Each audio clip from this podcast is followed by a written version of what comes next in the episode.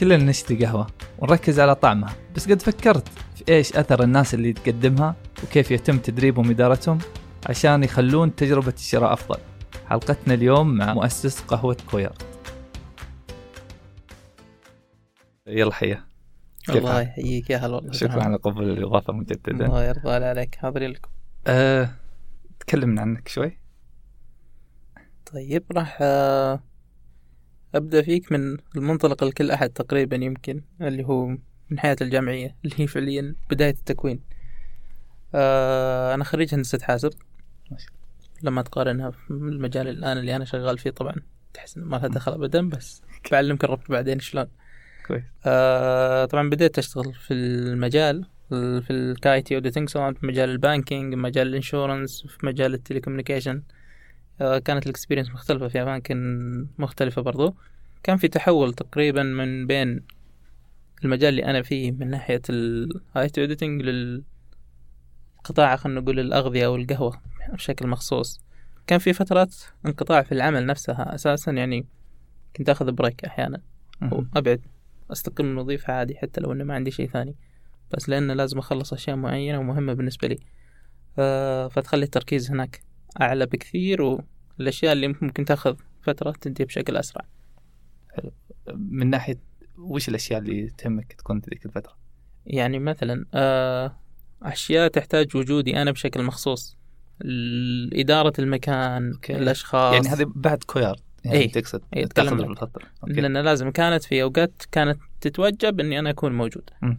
لأن عشان نسرع العملية أكثر التطور الـ development من داخل المكان من ناحية قهوة من ناحية product من ناحية marketing من ناحية branding من ناحية كل شيء. كانت تحتاج أحيانا توصل للمرحلة بدأت أنت بالاستقرار. هذا خطأ بالنسبة لي. لأن لازم إحنا لازم نكون في عملية صعود أكثر من عملية ثبات. لأن حلو مرة توصل مرحلة الثبات بس بعدها أنت لازم تفكر وش وش جاي. الجاية؟ بالضبط. كنا وصلنا مرحلة ممتازة جدا على مستوى الثبات. فخلاص كان لازم ناخذ خطوة الآن. لازم نتحرك لازم نسوي شيء جديد. فكان هذيك الفترة تقريبا اللي كانت بالنسبة لي فترة توقف ساعدت جدا جدا جدا في تطور الأمور عندنا. حتى على مستوى ال... لا سمع ولا يعني مبيعات بالنسبة لنا. كل شيء ارتفع عندنا. منسوب ملحوظ لنا إحنا كأشخاص وحتى للناس. يعني في الناس اللي كانوا متعودين علينا واللي يجونا ومتى مكانه دائما مضمون كان. اختلف الوضع عليه. صار يجي يلقى احد جالس مكانه صار يجي يلقى المكان مليان. ما. ما أخذ هذه بالحسبة ابدا. فتزعلهم شوي بس ترضيهم شوي وتزعلنا شوي وترضينا شوي. وش تزعل العميل وش ترضي فيه؟ لأن بالنهاية هو متعود على الركن حقه أو طيب. الكرسي هذاك ولا الطاوله هذه بالذات وجاء وما لقى طيب وما ترضيه لقى. فيه؟ إحنا بالنهاية ال- بنينا كل شيء على أساس واحد مم. الأشخاص اللي موجودين خلف البار مهمتهم الأساسية مو مو تقديم القهوة هذا اللي اشتغلنا عليه من أول يوم. حتى لما نجي ونختار الشخص إن هذا بيكون ورا البار معنا مو لأنه يعرف قهوه ابدا ما كان هذا المعيار الأساسي بالنسبة لنا. إنه يعرف هذه بلس زيادة. بس الكاركتر معين القدرة اللي عنده آه، طريقة الحوار طريقة استقبال الناس آه، كيف يمتص الناس آه، قدرة التعامل معهم من ناحية يعني إحنا عندنا الآن وصلنا مرحلة خمسين في المية أو ستين في المية من اللي يجون في اليوم الواحد نقدر نعد أسمائهم. حلو.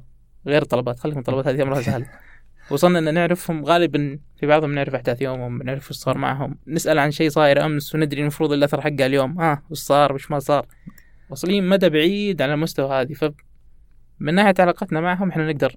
نكيفهم من جديد للوضع الجديد اللي إحنا وصلنا له.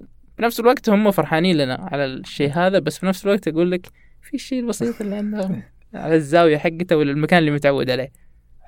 عاد صدق أنا كنت بسألك بس يعني دام جاء موضوع كنت بسألك علاقتك ما شاء الله علاقة العاملين مع العملاء يعني في في علاقة تحس إنها شخصية يعني مو مو شخصية يعني إنه عارفه من قبل بس في يعني ارتباط بين العميل والمكان. الاحظه في هذا الشيء ما شاء الله تبارك الله. حتى الموظفين عندك بعد استباقا الموظفين عندك أغلبهم سعوديين كلهم. كلهم بالأصح. إيه، بالأصح. أوكي. بس كيف سويت؟ يعني بالأشياء هذا أكثر سؤال أتوقع جاء إنه كيف أنت معتمد عليهم؟ إن. الموضوع يخوف إنه والله بكرة بيمشي ويخليك. آه إدارة الموضوع بالنهاية. كيف إنك تعطيهم اللي يبون. يعني عندنا مشكلة إحنا كبيرة في السوق إن كل أحد يبي ياخذ بس ما حد يبي يعطي ابدا ما حد يبغى يعطي لأنه بعض اللي جون يعني من كانوا يشتغلون في أماكن سابقة طبعا مو كلهم مبتدئين أو هذه أول وظيفة لهم حلو كنت أقيس ليه هو طلع من هناك طبعا. غير إني كنت أقرأ شوي مقالات عن سالفة اداره المقاهي بالذات. أو إدارة المطاعم أو إدارة الأشياء اللي مهتمة في السيرفس أكثر. من أي شيء ثاني كان في شيء يتكرر دائما إنه دائما تلقى عنده ناقص شيء دائما التعامل والله كان سيء. ما في مرونة في ساعات العمل. آه، الرواتب دائما ضعيفة. آه، ما في أي تقدير ما في يعني الأشياء اللي نطلبها مو قاعدة تجينا. أول شيء سويته أذكر مو كان ما كان همي ابدا رضا العميل همي رضا الباريستا اللي شغال ورا البار أنا أوكي. لأن أنت لما تزبط الدنيا أو الدنيا تكون كويسة ورا البار إلى درجة معينة أنت ضامن الشخص اللي بيدخل بيدخل مرتاح لأنه بيشوف وجه مرتاح.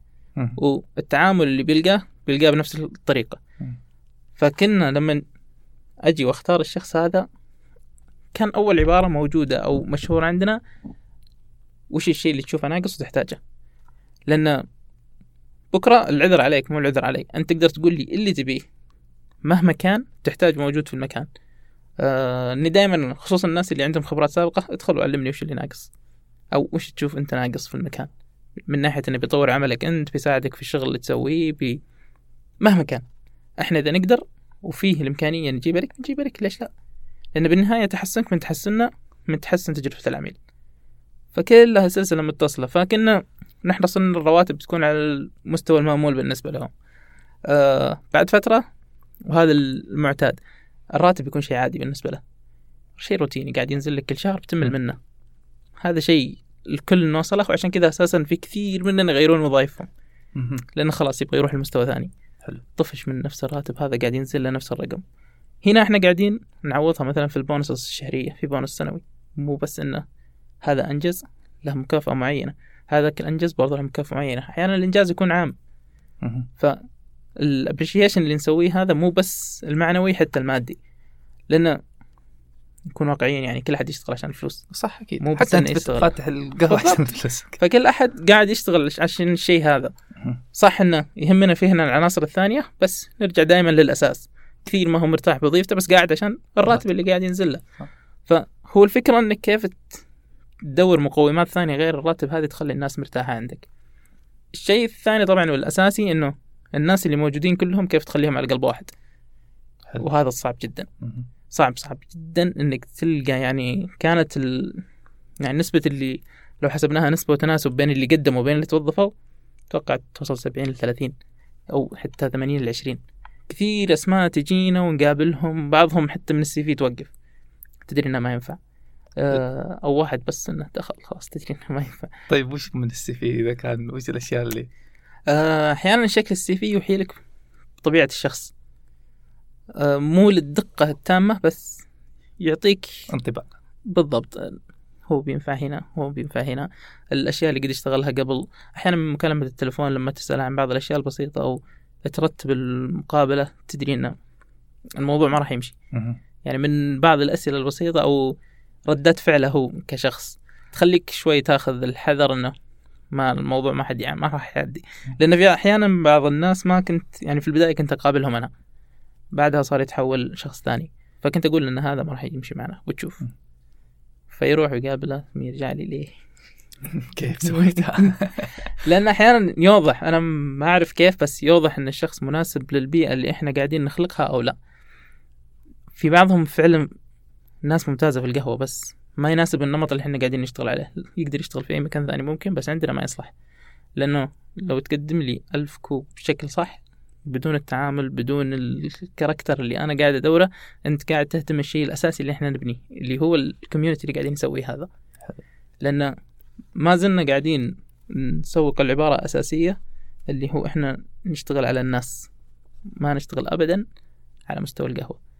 القهوة تيجي يمكن في المستوى الثاني أو الثالث بالنسبة لنا كأهمية. يعني عندنا الناس بشكل أساسي يمكن بشكل ثاني يجينا المكان إنه يكون مهيأ لهم. الثالث إنه يضمن بالأخير إنه بيشرب قهوة ممتازة هنا عندنا. لأن القهوة لو جت كويسة والتعامل سيء ما في أي فائده صح. لأن القهوة راح تسوء مع نفس الاكسبيرينس أو التجربة اللي بالنسبة لك. المكان ما كان كويس يعني ممكن تغطي شوي. فكرة إن التعامل كان كويس يغفر لك شوي من هنا يغفر لك شوي من هنا. بعدها عوض القهوة شيء. بس الأولى الناس في حالة كانت خطأ فكل شيء وراها خطأ. فهذا اللي خلانا نركز بشكل أساسي على الموضوع هذا ونهتم جدا إن الناس اللي عندنا وقت يدخلون ما يطلعون.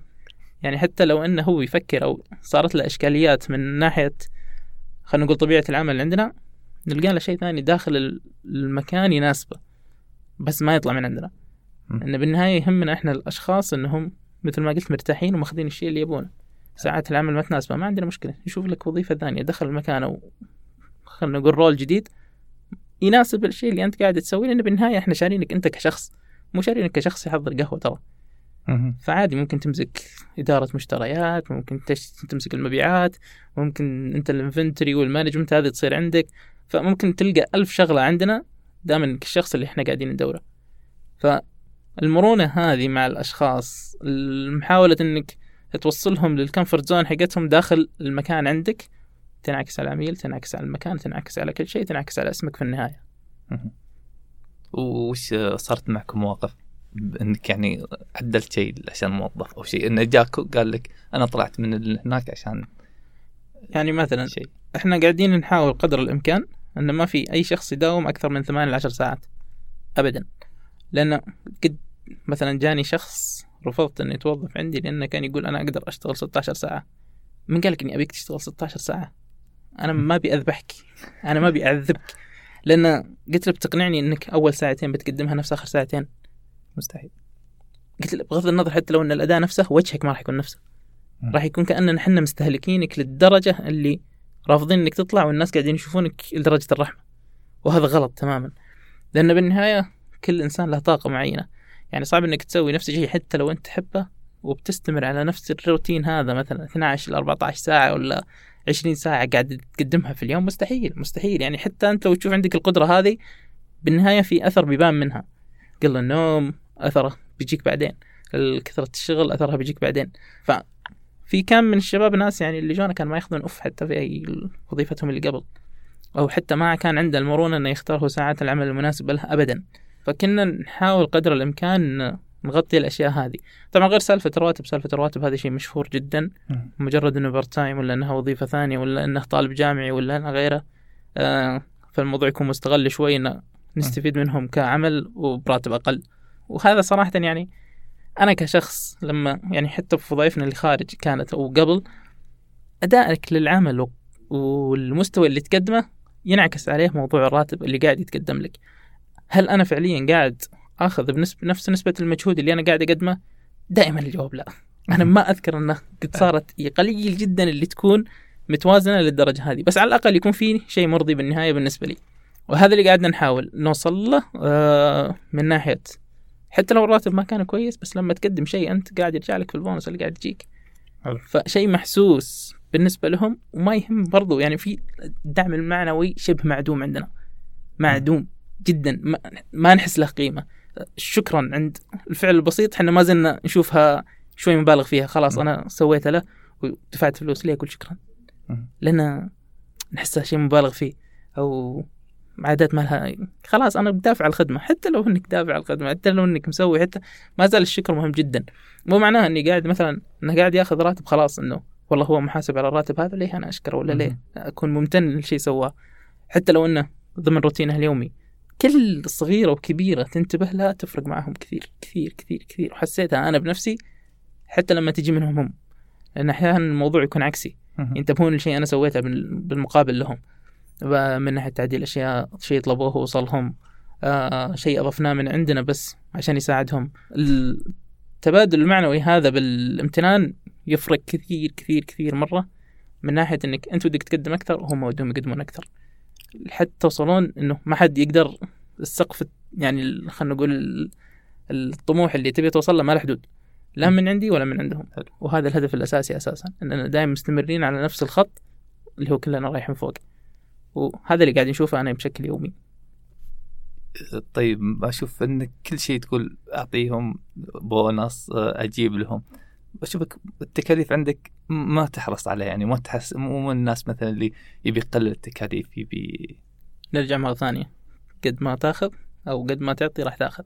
التحسن اللي قاعد أقول لك عنه والتطور اللي شفناه والنمو بشكل متصاعد السبب إنه قاعد تعطي أنت وقاعد تاخذ التكاليف هذه. في تصور عام إنه كل ما خفضت المصاريف إنه دخلك أعلى. أوكي طيب ناخذها نسبة وتناسب. أنت الآن دخلك أعلى لأن المصاريف عندك نازلة بس بتوصل إلى مستوى معين نرجع مرة ثانية للثبات. أنت تقدر ترفع المدخول بنسبة متوازنة مع المصاريف لدرجة إلى درجة يعني بعد فترة راح تشوف كيف ما زال الموضوع على مستوى الدخل متصاعد أكثر من المصاريف وهذا هدف. أنا أقدر أصرف مبلغ وقدره ويرجع لي مبلغ وقدره بفترة ثابتة وأستمر بالشكل هذا بس بعدين؟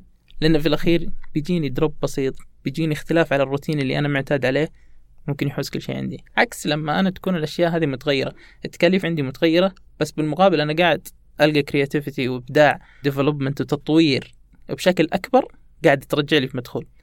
حلو. فالموضوع زي ما تقول علاقة طردية. أنت تزيد المصاريف بتزيد لك المداخيل. بس الكلام طبعا ما مو معناها إن نروح نكب الدنيا كلها. أكيد. لأن بالنهاية فيه لازم تكون في إدارة للمصاريف بشكل معين بحيث إنك تعرف إنك ما زلت خلينا نقول في المارجن أو المساحة اللي أنت قادر تتحملها.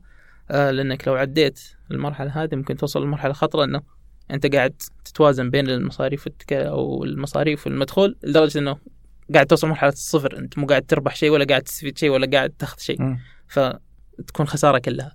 هذه تكون عادة في البداية. في البداية أنت مستعد تتحمل الخساره مقابل إنك تكسب الناس تمسك يعني الجمهور اللي قاعد يجيك.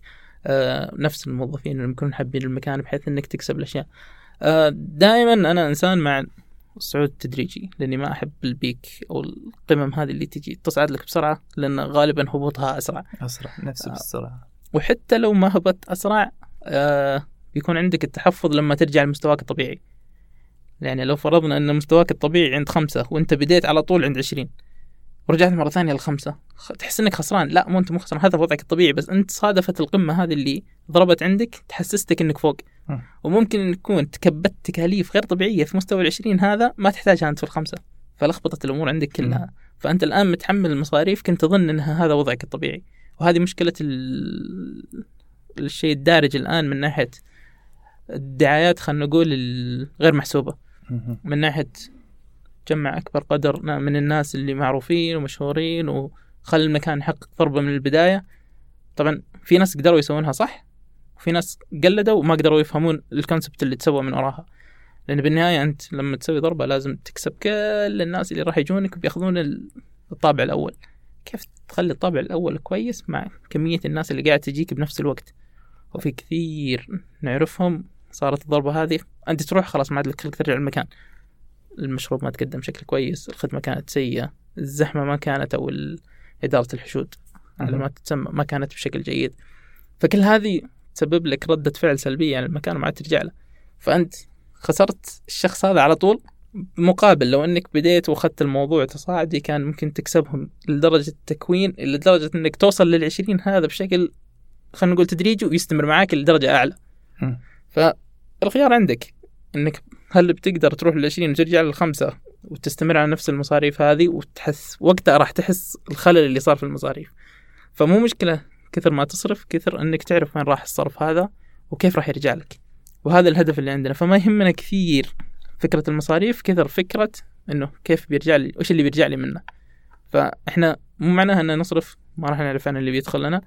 آه، إحنا نصرف لأننا نعرف إنه بيدخل لنا واحد اثنين وثلاثة مقابل هذا الصرف.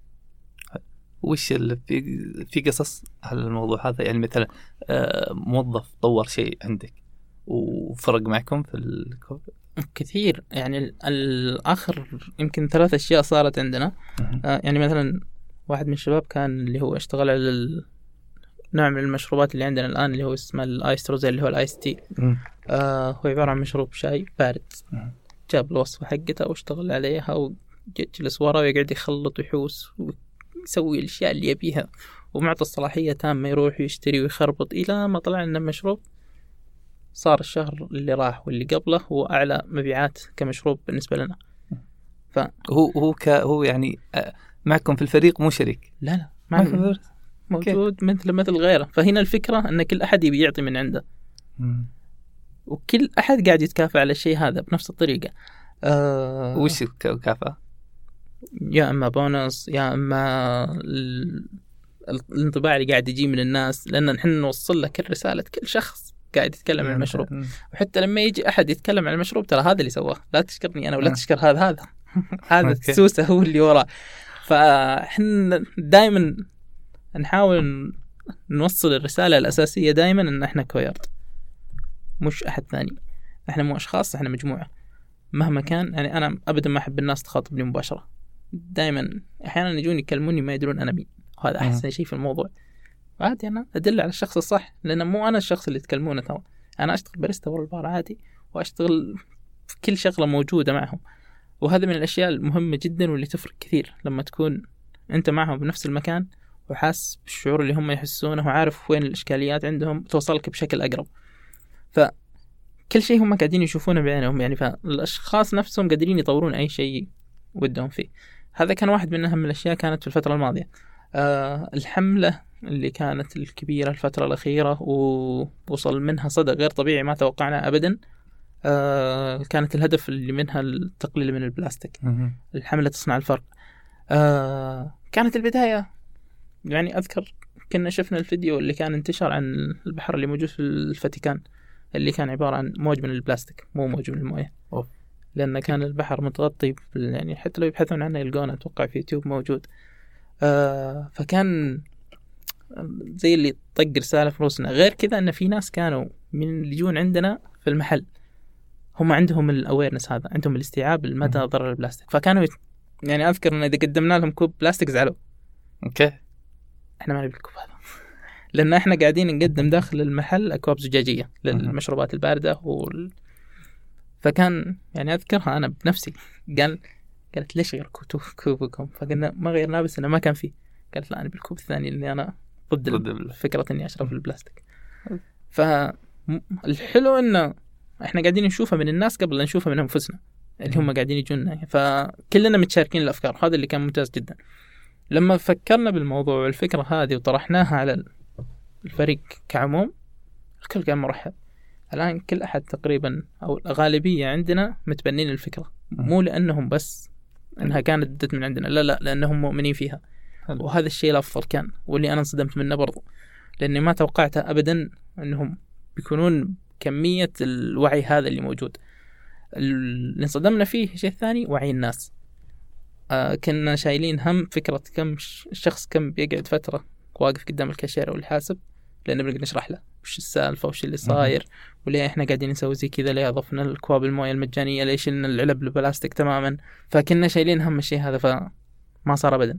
ما احتاجنا نشرح لأحد إلا كلمة كلمتين وخلاص. فاهم مم. الفكرة وفاهم الموضوع. okay وممتاز جدا. إني أذكر أول حتى أول الأيام كنا نقدم القهوة بشكل مجاني وكل شيء للناس اللي جاية وجاية مع المج حقها جايب كوبه جايب ال... مهما كان الشيء اللي جايبه لأن نبغى الناس تستوعب وش الفكرة الأساسية من الموضوع. فأذكر تقدر تشوف ردة الفعل على وجيههم الناس اللي داخله ومعها متحمس هو للسالفة أصلا. هو جاي عشان السالفة هذه. فمن دخوله إلى خروجك أذكر كنت أتابع الملامح. يعني كيف مم. تختلف وكيف أنهم سعيدين بالشيء هذا. آه بعدها كانت ردة الفعل على مستوى حتى مواقع التواصل الاجتماعي. كثير صاروا يسولفون عننا. بطريقة إحنا ما توقعناها ابدا أصلا. لأن إحنا كنا مسوينها من باب الوعي للمجتمع اللي قاعد يزورنا بشكل أساسي مو بس الناس اللي والله يعني صدمنا إنه في كل مكان أحد قاعد يتكلم في كل مكان أحد قاعد ينشر.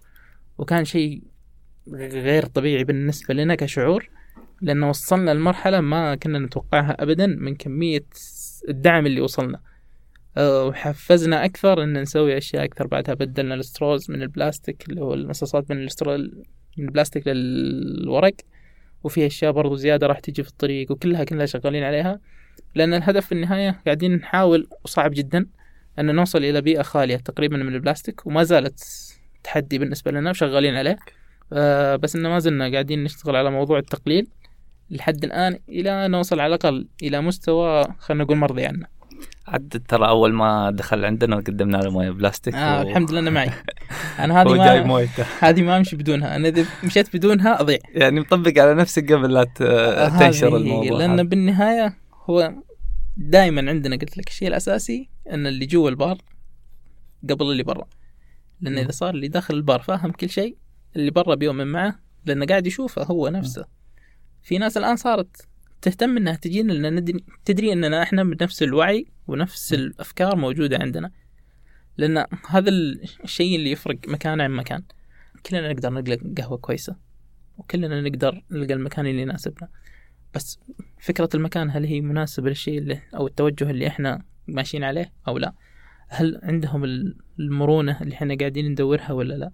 عندنا أشياء كثير قاعدين نشتغل عليها دائما الهدف الأساسي الناس وش ردة فعل الناس وش فكرة الناس كيف إحنا نحسن تعاملنا مع الناس.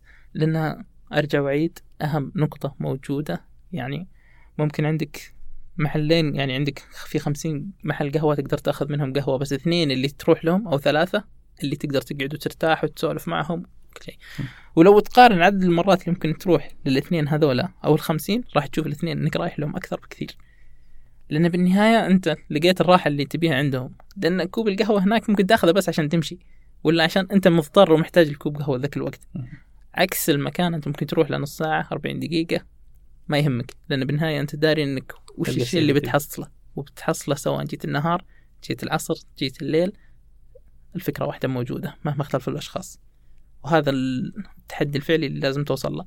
وهذا التحدي الثاني اللي مخلينا نحتار دائما إنه لأن دائما في تحدي على مستوى ال- الستاف أو الموظفين إن الطاقم كله سعودي فترة النهار إحنا فترة النهار دائما صعبة لأن مم. هذا طالب وهذا موظف وهذا مو كلهم مو كل شخص متفرغ لموضوع القهوة لأن ما زالت ما وصلنا إحنا في المرحلة في المجتمع إنه واصلين إنه وظائف الخدمة هذه أو سواء كبرستا حتى كطباخ مم. ما تكون وظيفة أساسية صح. أو ما تكون شغلة أساسية فدائما في التحدي هذا الموجود فما زلنا في النزاع الداخلي إنه هل فعلا نجيب شخص أو شخصين أجانب بحيث إنهم يسوون لنا الدعم في نقاط الضعف هذه أو إننا نعتمد بشكل تام؟ ف يعني ما زلنا ما ودنا.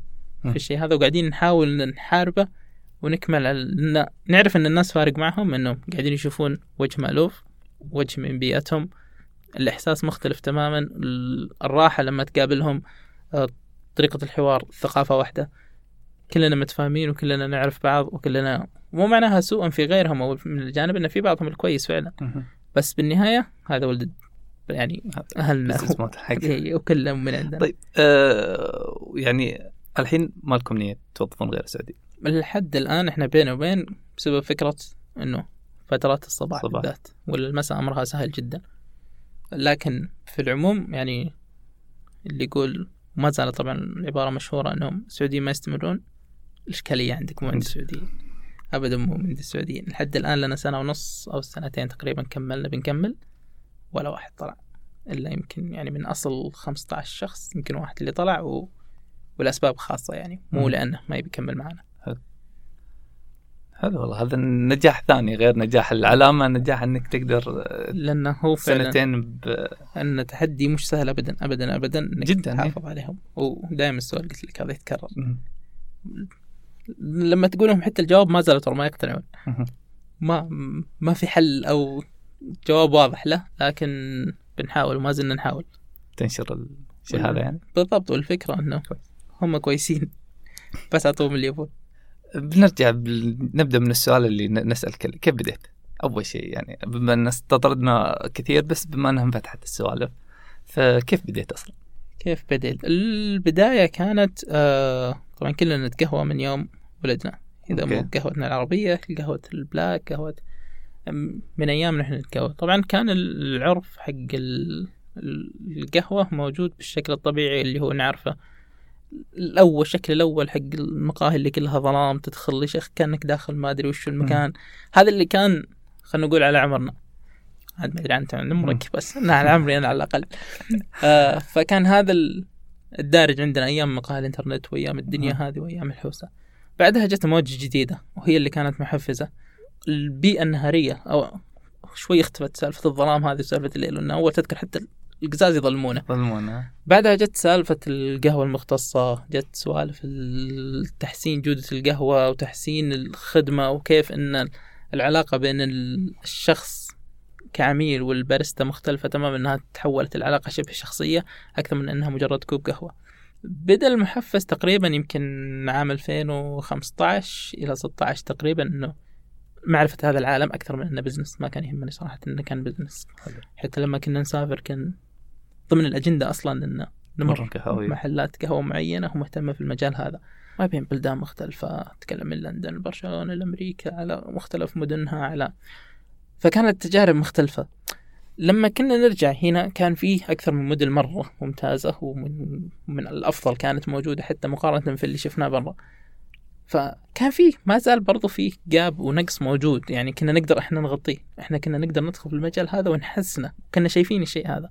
طبعا بدينا تقريبا يمكن التخطيط الفعلي للموضوع كله وتحول إنها فكرة بزنس نهاية 2016 تقريبا على بداية 17 بديتوا تخطيط خلاص إننا نبي نقلب الموضوع ال business ليش إحنا ما نسوي؟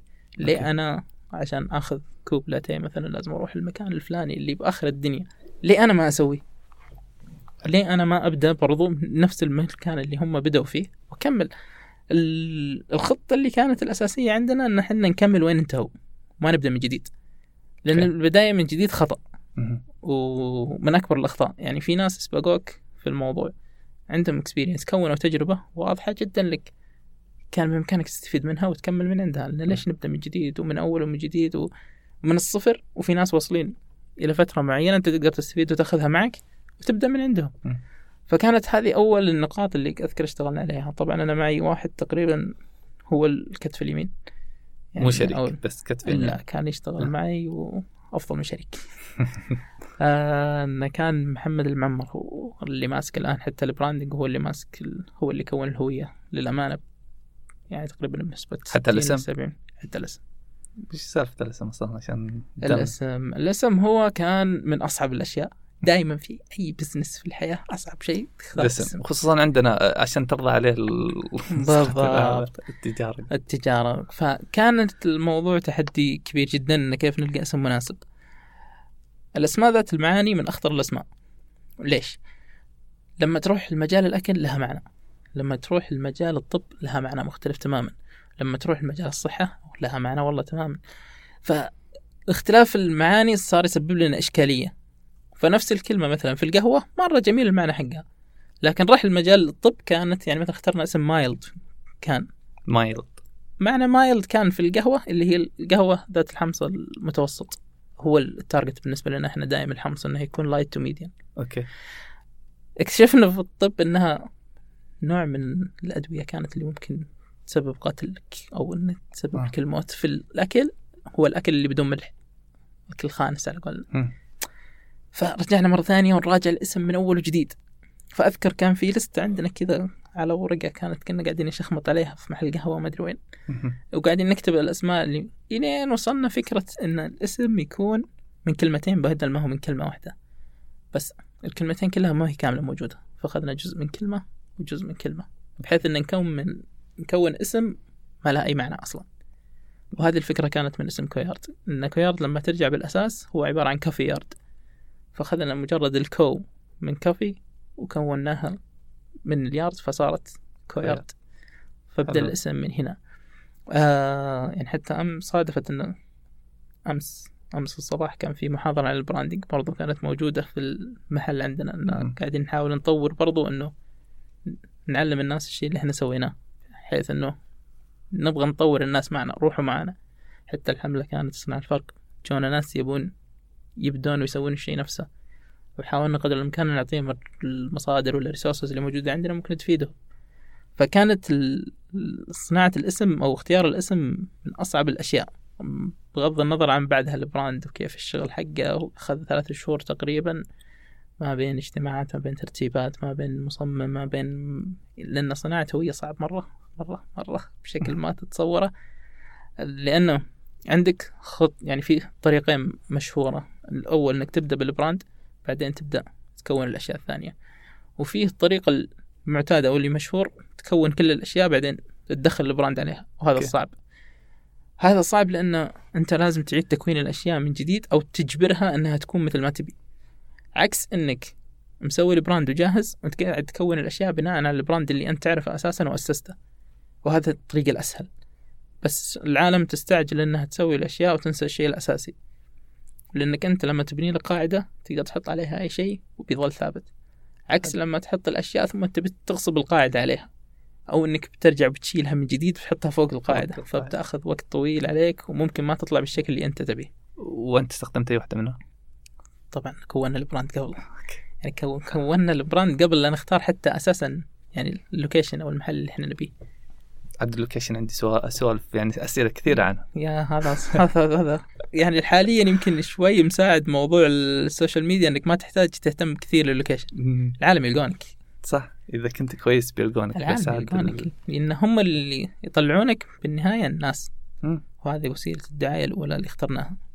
ما قد سوينا أي marketing للمكان من ناحية إعلانات يعني غير حسابنا في ال social media. وكلها يعني اجتهادات شخصية من عندنا. لكن على مستوى دعاية عامة وأن نستخدم أحد أو شركة أو غيره إلى يومك هذا ما سوينا ولا دعاية ولا راح نسوي. لأن حتى التصميمات ال posts ات تنزلونها في اللي أنتم تسوونها محمد هذا اللي شغال عليها. ما شاء الله. ف لأن الفكرة الأساسية ما زالت الناس بتجيك عشانك أنت. ما نبي الناس اللي تيجي عشان فلان قال. لأن فلان برضو هذا راح يجيك هو لما يكون يشوف إنه فعلا في شيء أنت قاعد تشتغل عليه في شيء قاعد تسويه وهذا اللي بيفرق معه. آه الهدف من الشيء هذا مو إنها ما نبغى الناس يجوننا أو إننا ما حنا حاطين target معين لعدد الناس اللي يبغون نبي نوصل لهم أو الناس أو مستوى كمية الأشخاص أو عدد الأشخاص اللي يجونا في الشهر في الأسبوع في السنة حتى. لكن الفكرة كانت إن نوصل لل target customer أو الشخص المطلوب يجينا بالذات. فكنا كثير نشتغل على الموضوع هذا أن كيف نحدد الطبقة اللي إحنا نبيها تجينا. وهذا بتحدد من يوم ال brand. من يوم سوينا البراند خلاص هذه تحددت أساسا. نمط الأشخاص اللي المفروض يزورونا. وعلى أساسها تم اختيار المكان وعلى أساسها تم تصميم المكان وعلى أساسها تم اختيار الناس اللي تشتغل معنا وعلى أساسها تم كل شيء. من البداية من الصفر. وهذا اللي يفرق. حلو. أنت قلت بتساعد الناس. صح إذا من اللي تسويه قاعدة تسويه يعني المحاضرات وكذا مين ساعدك؟ في أي ناحية؟ يوم بديت في البداية إحنا طبعا في ناس اوريدي إحنا نعرفهم ولنا علاقة فيهم هم بدأوا في المجال قبلنا وهذا اللي كنت اقوله انه غلط تبدأ من الصفر في ناس سبقتك في المجال فكنا من من كان سابقك وفادك؟ كثيرين كثيرين مرة يعني في عندك لو أعد لك أسماء آه كان في ناس بدوا المجال من قبلنا من ناحية كان محلات مشهورة مثل كسير البون مثل خطوة مثل في أحد يعني. الأشخاص نفسهم في أحمد في خالد في عبد اللطيف في مدري مين. تكثر أسماء مرة جدا لأن كل واحد تأخذ منه معلومة بسيطة. جت فترة كنت أروح أجلس في المحلات. عادي تلقاني كل يوم المغرب أخذ ساعة هنا وأجرب ساعة هناك وأخير الأيام. يعني مثلا أقيس يوم الأحد والإثنين والثلاثاء والأربعاء والخميس والجمعة والسبت. لما أجلس المغرب مين اللي بيجي الأحد؟ مين اللي بيجي الاثنين؟ مين اللي بيجي الثلاثاء؟ مين اللي بيجي الأربعاء؟ كم من الناس بيدخلون؟ ليه الأحد ما يجيك أحد؟ ليه الخميس أو الثلاثاء؟ بعد ال weekend الناس ما زال النوم ملخبط. فبيرجع من دوامه صدقني بينام. طيب. فالعصر ما في أحد. أو المغرب ما في أحد. ما راح يجيك ال peak إلا بعد العشاء. فكنت أجلس في المحلات وقد أقيس المحل يعني قعدت شهر أو شهرين طريقتي زي كذا. حتى لو أبي أشتغل أنا أروح وأدور لي محل وأجلس فيه وأسوي الثنتين. أنا أخلص شغلي وأقيس كمية الناس اللي قاعدة تدخل وتطلع. هل هم من الشباب؟ هل هم من البنات؟ هل هم عوائل؟ هل هم ليه هذول قاعد يجون الحين؟ وليه هذول قاعدين يجون الحين؟ ليه الأيام هذه تختلف عن الأيام هذه؟ فكانت كل هالدراسات في أشياء كانت موجودة في أشياء أنت لازم تسويها لأن نرجع مرة ثانية لشيء مهم جدا. الأرقام عندنا ضعيفة جدا في المجالات خصوصا الجديدة. لما تبحث عن إحصائيات لما تبحث عن أشياء صعب إنك تلقاها إنها تفيدك من ناحية الموضوع هذا كأرقام. تقدر تستفيد من أرقام خارجية بس أحيانا ساعاتهم مختلفة عن ساعاتنا. هم يقفلون محلات القهوة سبعة. إحنا إلى 12 قاعدين نتقهوى. فيختلف النمط تقريبا بيننا وبينهم أحيانا فشوي يخليك تحتاج إنك تجتهد شخصيا عشان تفهم المجتمع اللي أنت فيه وطبيعة الناس اللي أنت قاعد تشوفهم يجونك يوميا. وهذا اللي يفرق لما تروح تشوف بعينك. إنك بعدها تبدأ تستوعب أنت كيف اليوم الاحد بتشتغل كيف جدول الموظفين كيف مين بيداوم اليوم هذا ومين بيداوم اليوم هذا كم واحد بيكون أساسا مداوم؟ كل هذا يفرق من ناحية الأرقام اللي أنت كنت شفتها قبل من ناحية خلينا نقول ما نبقى المراقبة كثر أنها دراسه الوضع اللي موجود عندنا هنا مقارنة بالوضع بعد ما أنت بديت وبديت تشوف الأرقام عندك وتشوف الإحصائيات حقتك وتعرف وين المنطقة اللي تحتاج اهتمام أكثر لوجود ناس أكثر وين الفترات اللي عندك هادية مرة ما تحتاج تجتهد فيها كثير طيب هذا ساعدك في اختيار الموقع لأن الموقع بس كيف اخترت؟ الموقع الموقع لو أقول لك أني قعدت يمكن أربع لخمس شهور على سالفة الموقع لأنه جدا صعب جدا صعب أنك تلقى في الرياض حاليا أو حتى في السعودية الظاهر كلها عقار بدون سالفة الميزانين النص دور هذا اللي مشغليننا فيه م. هذا عيبه إنه يحسب عليك إمتار زيادة. فالكوست عليك أعلى من ناحية الأجار. ونرجع لمشكلته الأساسية إنه غالبا في أماكن الأماكن اللي فيها الخدمة من ناحية مطاعم أو حتى مقاهي معناها لازم شخص يودي الطلب. لأنه سالفة إنك بتخلي واحد يروح بكوب قهوة فوق ولا بينزل تحط وراه واحد قاعد يمسح. لأن في أشياء كثير بتنكب. وشفناها حتى لما ناس سووها. اضطروا انه في شخص بس شغلته إنه يشيل فوق وينزل تحت. وهذا متعب جدا وصعب جدا. فكان مرة تحدي كبير إنه كيف نلقى مكان ما فيه الشيء هذا. غير سالفة طبعا سعر الأجار غير سالفة إنه هل الموقع مناسب ولا لا. يعني ما شاء الله الرياض متمددة بشكل مرعب جدا. لو قلنا بنروح جنوب أنا لو بروح جنوب الناس معناها اللي بوظفهم لازم يكونون في مناطق معينة. لأن لو بيجيني واحد من الشمال وأنحلق في الجنوب هذه يبي لها ساعة عشان صح. يوصل أصلا. فكان مرة تحدي الموضوع من ناحية إنه تلقى شيء أساسا بدون ميزانية سالفة إنه العمق المحلي يكون 30 40 متر. كمية السواد اللي تشوفها والظلام في المحل في نص الظهر ما تقدر تشوف أساسا آخر المحل. لأن مهما سويت العمق بعيد جدا فبيظل ظلام. فكان كيف نلقى مكان إضاءته كويسة؟ لأن بحنا بالنهاية إحنا قاعدين نتكلم عن كافيات فكيف نعكس الموضوع هذا على جوا المكان؟ وكيف شعور المكان يكون واحد سواء في النهار ولا في الليل. ما ودك سالفة انك شغال على إضاءة أنت في النهار وفي الليل أساسا حتى المكان بيفقد روحه. بالضبط لأن إحنا كان أول الأشياء اللي سويناها بمحلنا الحين كسرنا الجدران. فتحت الدرج. فتحنا شبابيك في الجدار كله لأن كانت من حسن حظنا أن أخذنا المحل اللي على الطرف. م. فساعدنا بسالفة الشبابيك هذه فرقت معنا نفسيا بشكل كبير. بعدها طبعا اللي فرق أكثر وأكثر سالفة التشجير في المكان. م. عطت روح للمكان وعطت حياة شوف النباتات عندكم كثير. ولو بيدي يعني لولا انه بيقلب مشتل كان كثرت زيادة. نذكر الشباب طبعا الشباب كانوا في أشجار شب من الأفضل صراحة في المجال. آه إن كانوا اثنين حتى واحد صادف إني قد درست معه قبل. يوم جاني يعني كلنا حاسب هذا طالع يزرع وهذا طالع يتقهوى. فلكن برضو اجتمعنا في يعني في مجالات مختلفة وبرضو دخلنا من بعد من جديد. فكانوا هم اللي اشتغلوا على الموضوع هذا كله. فأذكر إنه كان ينزلون أقول حط ما عندي مشكلة. لدرجة إنه تحول معرض لهم بدل ما المعرض لنا. فكانت هي نسبة وتناسب خلينا نقول بحيث إنها تكون مالية المكان معطية المكان حيويته أكثر من إنها تتحول يعني إنه المبالغة خلينا نقول. من ناحية إنك تشوف شجر تحتك شجر فوقك شجر يمينك فلا. هي الفكرة إنه تحب المكان أكثر من إنها تكون مغطيته كلها. وجاتكم أول ما فتحتوا أول ما بديتوا الحفريات؟ أي هذه قصه ما تنتهي. طبعا سالفة انه طبعا هي إيجابية سلبية. لما تقول إيجابية فإنه أوكي بيصير عندنا المترو بيصير عندنا ال... لا أنا خلينا نقيس على مشروعك. يعني okay تنمية ال أي ف... لا لا هو مصالحنا إحنا نتكلم آه. عندك محطة رئيسية موجودة قدامك للباصات وللمترو. كانت تعتبر شيء إنجاز عظيم. إن الناس بتدخل من هنا وبتطلع من هنا. وأنت بوجههم دايم. فاللي عنده خمس دقائق زيادة يقدر ياخذ كوب قهوة ويروح. فكان أو اللي بينتظر مثلا أو اللي ما عنده شيء okay بجي هنا وبتقهوى باخذ لي ربع ساعة نص ساعة لين ما يجي وقت شغلي. فكان إحنا بنعتبر يعني نقول من الأماكن المميزة بتصير زيادة عن إن الموقع مستقبل كويس يعني. بالضبط. في المقابل كنا بنتحمل فترة أن حتى المواقف اللي حنا أخذنا المكان من واحدة من الأسباب أن كانت المواقف مرة كبيرة اللي موجودة عندنا تكفي تقريبا 30 سيارة 40 سيارة كلها مقفلة صارت.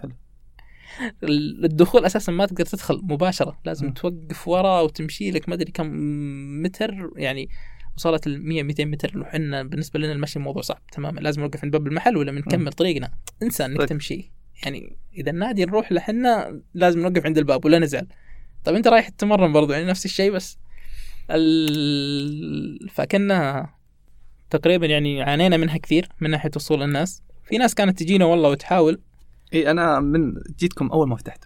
أول أول أول أول. يعني جيتوا تو حتى الأثاث ما بدأ. وكنتم تقولون بننتظر لين تروح الحفريات عشان نبدأ الافتتاح طولت. مرة. طولت طولت. وش سويتوا معه؟ المشكلة إنه ما كان بيدنا شيء. فعليا إحنا ما كان بيدنا أي شيء. لأن بالنهاية هو مشروع. هم مربوطين بجدول عمل معين وعندنا المشاريع إحنا يا تخلص بسرعة يا ما. تخلص أبد. هي ويعني حتى لو بتروح تقول لهم اسرعوا. صدقني ما راح يفرق معهم ما راح بيقول لك okay. وكنا نسألهم يقولون الشهر هذا. الشهر اللي بعده الشهر اللي بعده. وقعدنا على ذا الفترة يعني إلى ما وصلنا للبذرة اللي فرقت معنا إنهم فتحوا المدخل بس. إحنا كنا فيهم بيفتحون ذا المدخل. على الأقل الناس تقدر توقف. وكانت يعني يمكن هي بداية خلينا نقول الشعور فعليا إن المحل صارت تجيه الناس. يعني كنا أذكر في ناس كانوا يجون والله يقطع البرحة. ويفذ التراب واللي يوقف مدري وين. وكانوا يجون يتقهوون ويج- حتى أنت قلتها قبل لا يكون حتى موجود في اثاث. عجبتهم هم التجربة عجبهم لما جو عجبهم الشعور مع إنه كان المكان شبه فاضي. جدا. شبه فاضي. بس إنه كانوا حسوا بالشيء اللي إحنا ناويين نوصله. خلينا نقول ما وصلنا له كنا وقتها لحد الآن. لأن لما تقارن بين اللي كان قبل وبين اللي كان الحين أنا دائما أرجع للصور أشوف كان كان يعني صدقني مليان عندنا صور بين مم. كيف كان وكيف صار. يعني في صور حتى قبل لا نلمس المكان ابدا. مم. فكيف إن تحول الموضوع بشكل جذري؟ يعني خلال خلينا نقول كانت شهور وقتها. آه يعني كان يمكن رمضان رمضان سنة 18 تقريبا أو 17 كانت هي البداية الفعلية. رمضان 17 كانت البداية الفعلية وجود كويات إنه صارت الناس تجي تقدر توقف الناس تقدر تدخل الناس تقدر تتقهوى الناس تقدر تجلس الناس تقدر. طبعا الشيء الحلو أو ال... خلينا نقول من بداية المشروع إلى يومك هذا آه النمط التدريجي. يعني إحنا كنا ما نسوي شيء إلا إذا خلصنا الشيء اللي قبله. يعني مثلا لما خلينا نقول أبسط شيء بلطنا الأرضية. صبرنا لين بلطنا الارضيه شفنا الترتيب كل شيء كويس كل شيء ممتاز أوكي. الآن الخطوة الثانية اللي كنا بنسويها مرتبين كل الخطوات بس ما راح نسوي إلا كل خطوة لحالها. هذا ليه؟ في حال وجود غلط في حال وجود إشكالية أنت تقدر تعدل الخطوة اللي بعدها بحيث إنها كل شيء يكون متناسب مع بعض. لو إنك كلهم سويتهم بنفس الوقت تخيل انه ما كانوا يتناسقون مع بعض. هذه مشكلة. أو هذا بيضرب على هذا و...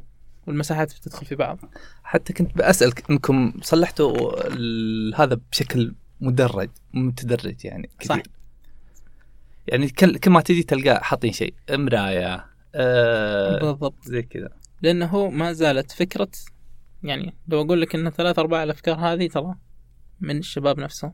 يعني ليش ما نسوي كذا؟ ليش ما حطينا كذا؟ طيب أنا شفت في مكان زي كذا. طيب لو حسنا وعدلنا هذا نفس اللي سواه بس خلنا نضيف عليه واحد اثنين ثلاثة بحيث انها تتناسق عندنا. ما نقول لا إلا بعد نقاش. لأن واحد من الأشياء اللي قلتها من أول يوم وكل واحد يجي أقول له من أول يوم تقدر تقول لي أنت غلط تقدر تناقشني.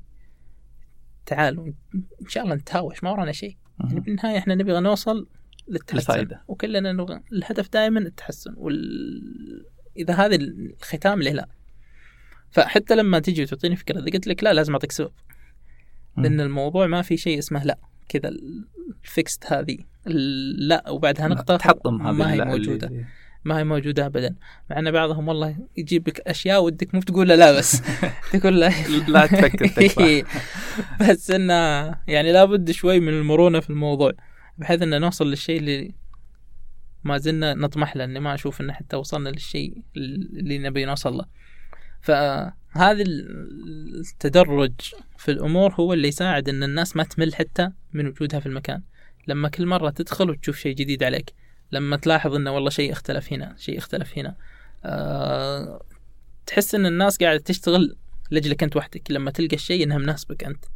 والله هذا مسوينه عشاني أنا. هذا يفرق كثير مرة لأنه مو كل شيء بيناسب كل أحد طبيعي. بس الشخص اللي ناسبه الشيء هذا راح يحسه بشكل خاص شعور خاص راح يكون بينه بين بين الشيء الشيء هذا سواء كان تشجير سواء كان المرايا سواء كان غيرها. يعني أكثر شخص يستأنس في المرايا الحين العالم من الترند اللي موجودة في التصوير اللي هو تصوير الانعكاسات. أو تصوير انعكاس المرايا هذا. فصار مناسب جدا. غير البنات صاروا تعدلون الطرحات وهذا ما يحتاج يروح دورة مياه ما يحتاج يروح مدري إيش. ف تصير لها امتيازات أنت ما كنت فكرت فيها أصلا. ولا جت على بالك ولا حتى حطيتها في الحسبان. فالتجديد مهم جدا وحتى لو كان على مستوى سواء كان أشياء في بالك أو أشياء أنت تطورها خلال الأشياء اللي أنت تشوفها والمناطق اللي تقدر تطورها وتحسنها. تستخدم كثير ما أدري إذا كنت تبين نقول عادي ترى. آه، شركة كانتو. شركة كنتو. كنتو من أفضل الشركات اليابانية من ناحية اللي تهتم. اثاث المقاهي من أكواب. هم التوجه الأساسي حقهم ال catering بشكل عام. من ناحية سواء أكل أو من ناحية قهوة. من ناحية تقديم أي شيء لأنهم تلقى المنتجات حقتهم في فنادق في مطاعم في مقاهي في البيوت في كل مكان. Kinto ما أخذت حقها بالشكل المناسب إلى يومك هذا عندنا. آه، إحنا حاليا موزع أساسي ال Kinto في السعودية وفي البحرين. وقاعدين نشتغل بشكل أكبر على الموضوع هذا وحاولنا أن ما ننشر الموضوع هذا بشكل كبير إلين نوصل للمرحلة اللي إحنا واثقين تماما أن قاعدين نقدم صورة ال- البراند هذا بالشكل المناسب. مناسب.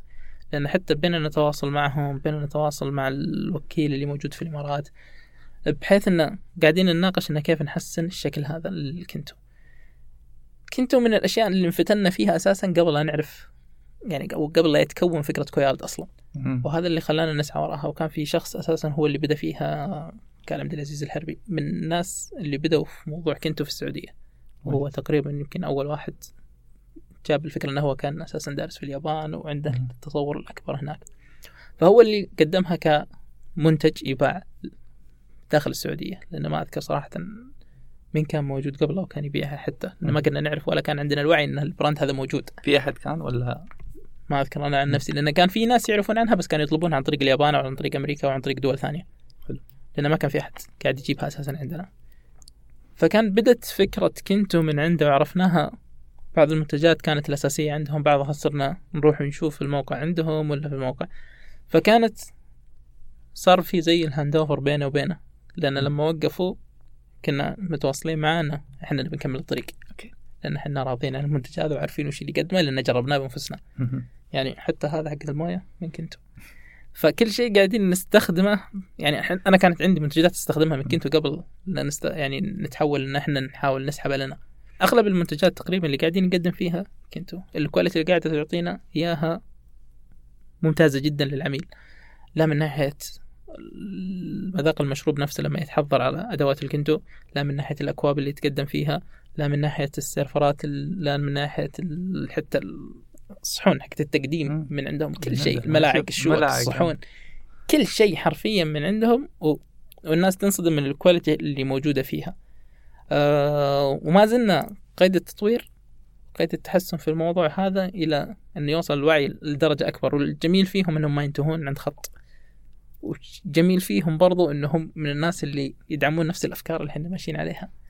ولا بالضبط. فهذا ساعدنا كثير مرة في اختيارنا لهم. طبعا في بعض الأشياء ما كنا ندري أساسا إن هم داعمين لها. بس لو تشوف أي booth لهم في العالم كله أتحداك ما تلقى تشجير فيه. أتحداك. لازم لأن عندهم أساسا زي اللي ما تقول criteria معينة. ونمط معين لما بيسوون أي booth لهم سواء في السعودية في الإمارات في الصين في الهند في أمريكا اللي ودك. رح وشوف أساسا تلقى المنتجات حقتهم موزعة هي على أساس التشجير. بحيث إنه يكون النمط مناسب ودائما تشوفه. أنا أذكر ما أذكر إلى يومك هذا شفت واحد من البوث حقتهم أو معارضهم ما فيها تشجير. فغير إن المنتجات قاعدين يكونون أو يسوون لك كل المنتجات اللي هي قابلة لاعاده الاستخدام فالموضوع مريح أنت لك بالنسبة يعني حتى كاستهلاك إنه ما يحتاج أنت تقدم دائما يعني في ناس كثير مثلا يقدمون ك ملاعق شواك سكاكين كلها اشياء اللي one time use اللي استخدام واحد بلاستيك وترميه. فهم قاعدين يعطونك كل الحلول. أنا لما شخص يجي ويعطيني كل الحلول من البداية للنهاية من يدخل الشخص إلى يطلع كل أشياء ممكن يستخدمها موجودة أنا أقدر أرجع وأستخدمها واغسلها ونرجع نستخدمها من جديد. ش- يعني شركة محترمة العميل لدرجة ان لما يعطونك product معين اعرف إن كل احتياجاتك موجودة فيه. يعني من أشهر الأشياء اللي موجودة عندهم اللي هو ال- ال dripper اللي قاعد تحضر عليه القهوة. مهم. اللي هو هذا. كان في معاناة مشهورة لل... يعني يمكن ال V 60 هو الوحيد اللي فيه قاعدة فيمديك تحطه على شيء. مم. الأشياء الثانية اللي كانت بدون قاعدة كلنا كنا نعاني وين نوديه.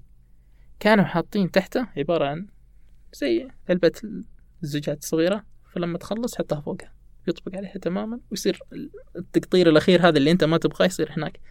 لا تبلش وين توديه.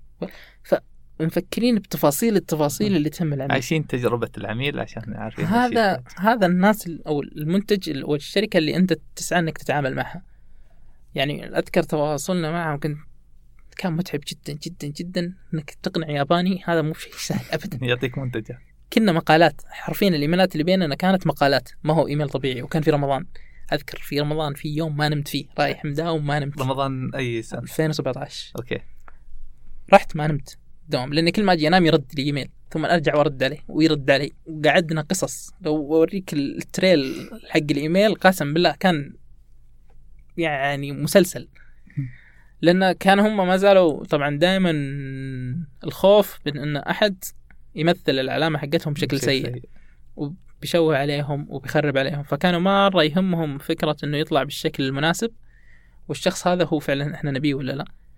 فكان صعب الموضوع انه نقنعهم إلى ما وصلنا الحلول بالأخير بعد نقاشات طويلة لدرجة انه بغينا نطلع اليابان يلا نتفاهم معهم هذول وما زلنا الآن يعني الحين إحنا قاعدين نتعامل عن طريق ال- الإمارات كونهم موزع أو وكيل على مستوى الشرق الأوسط. وتعاملنا معهم جدا ممتاز الحمد لله.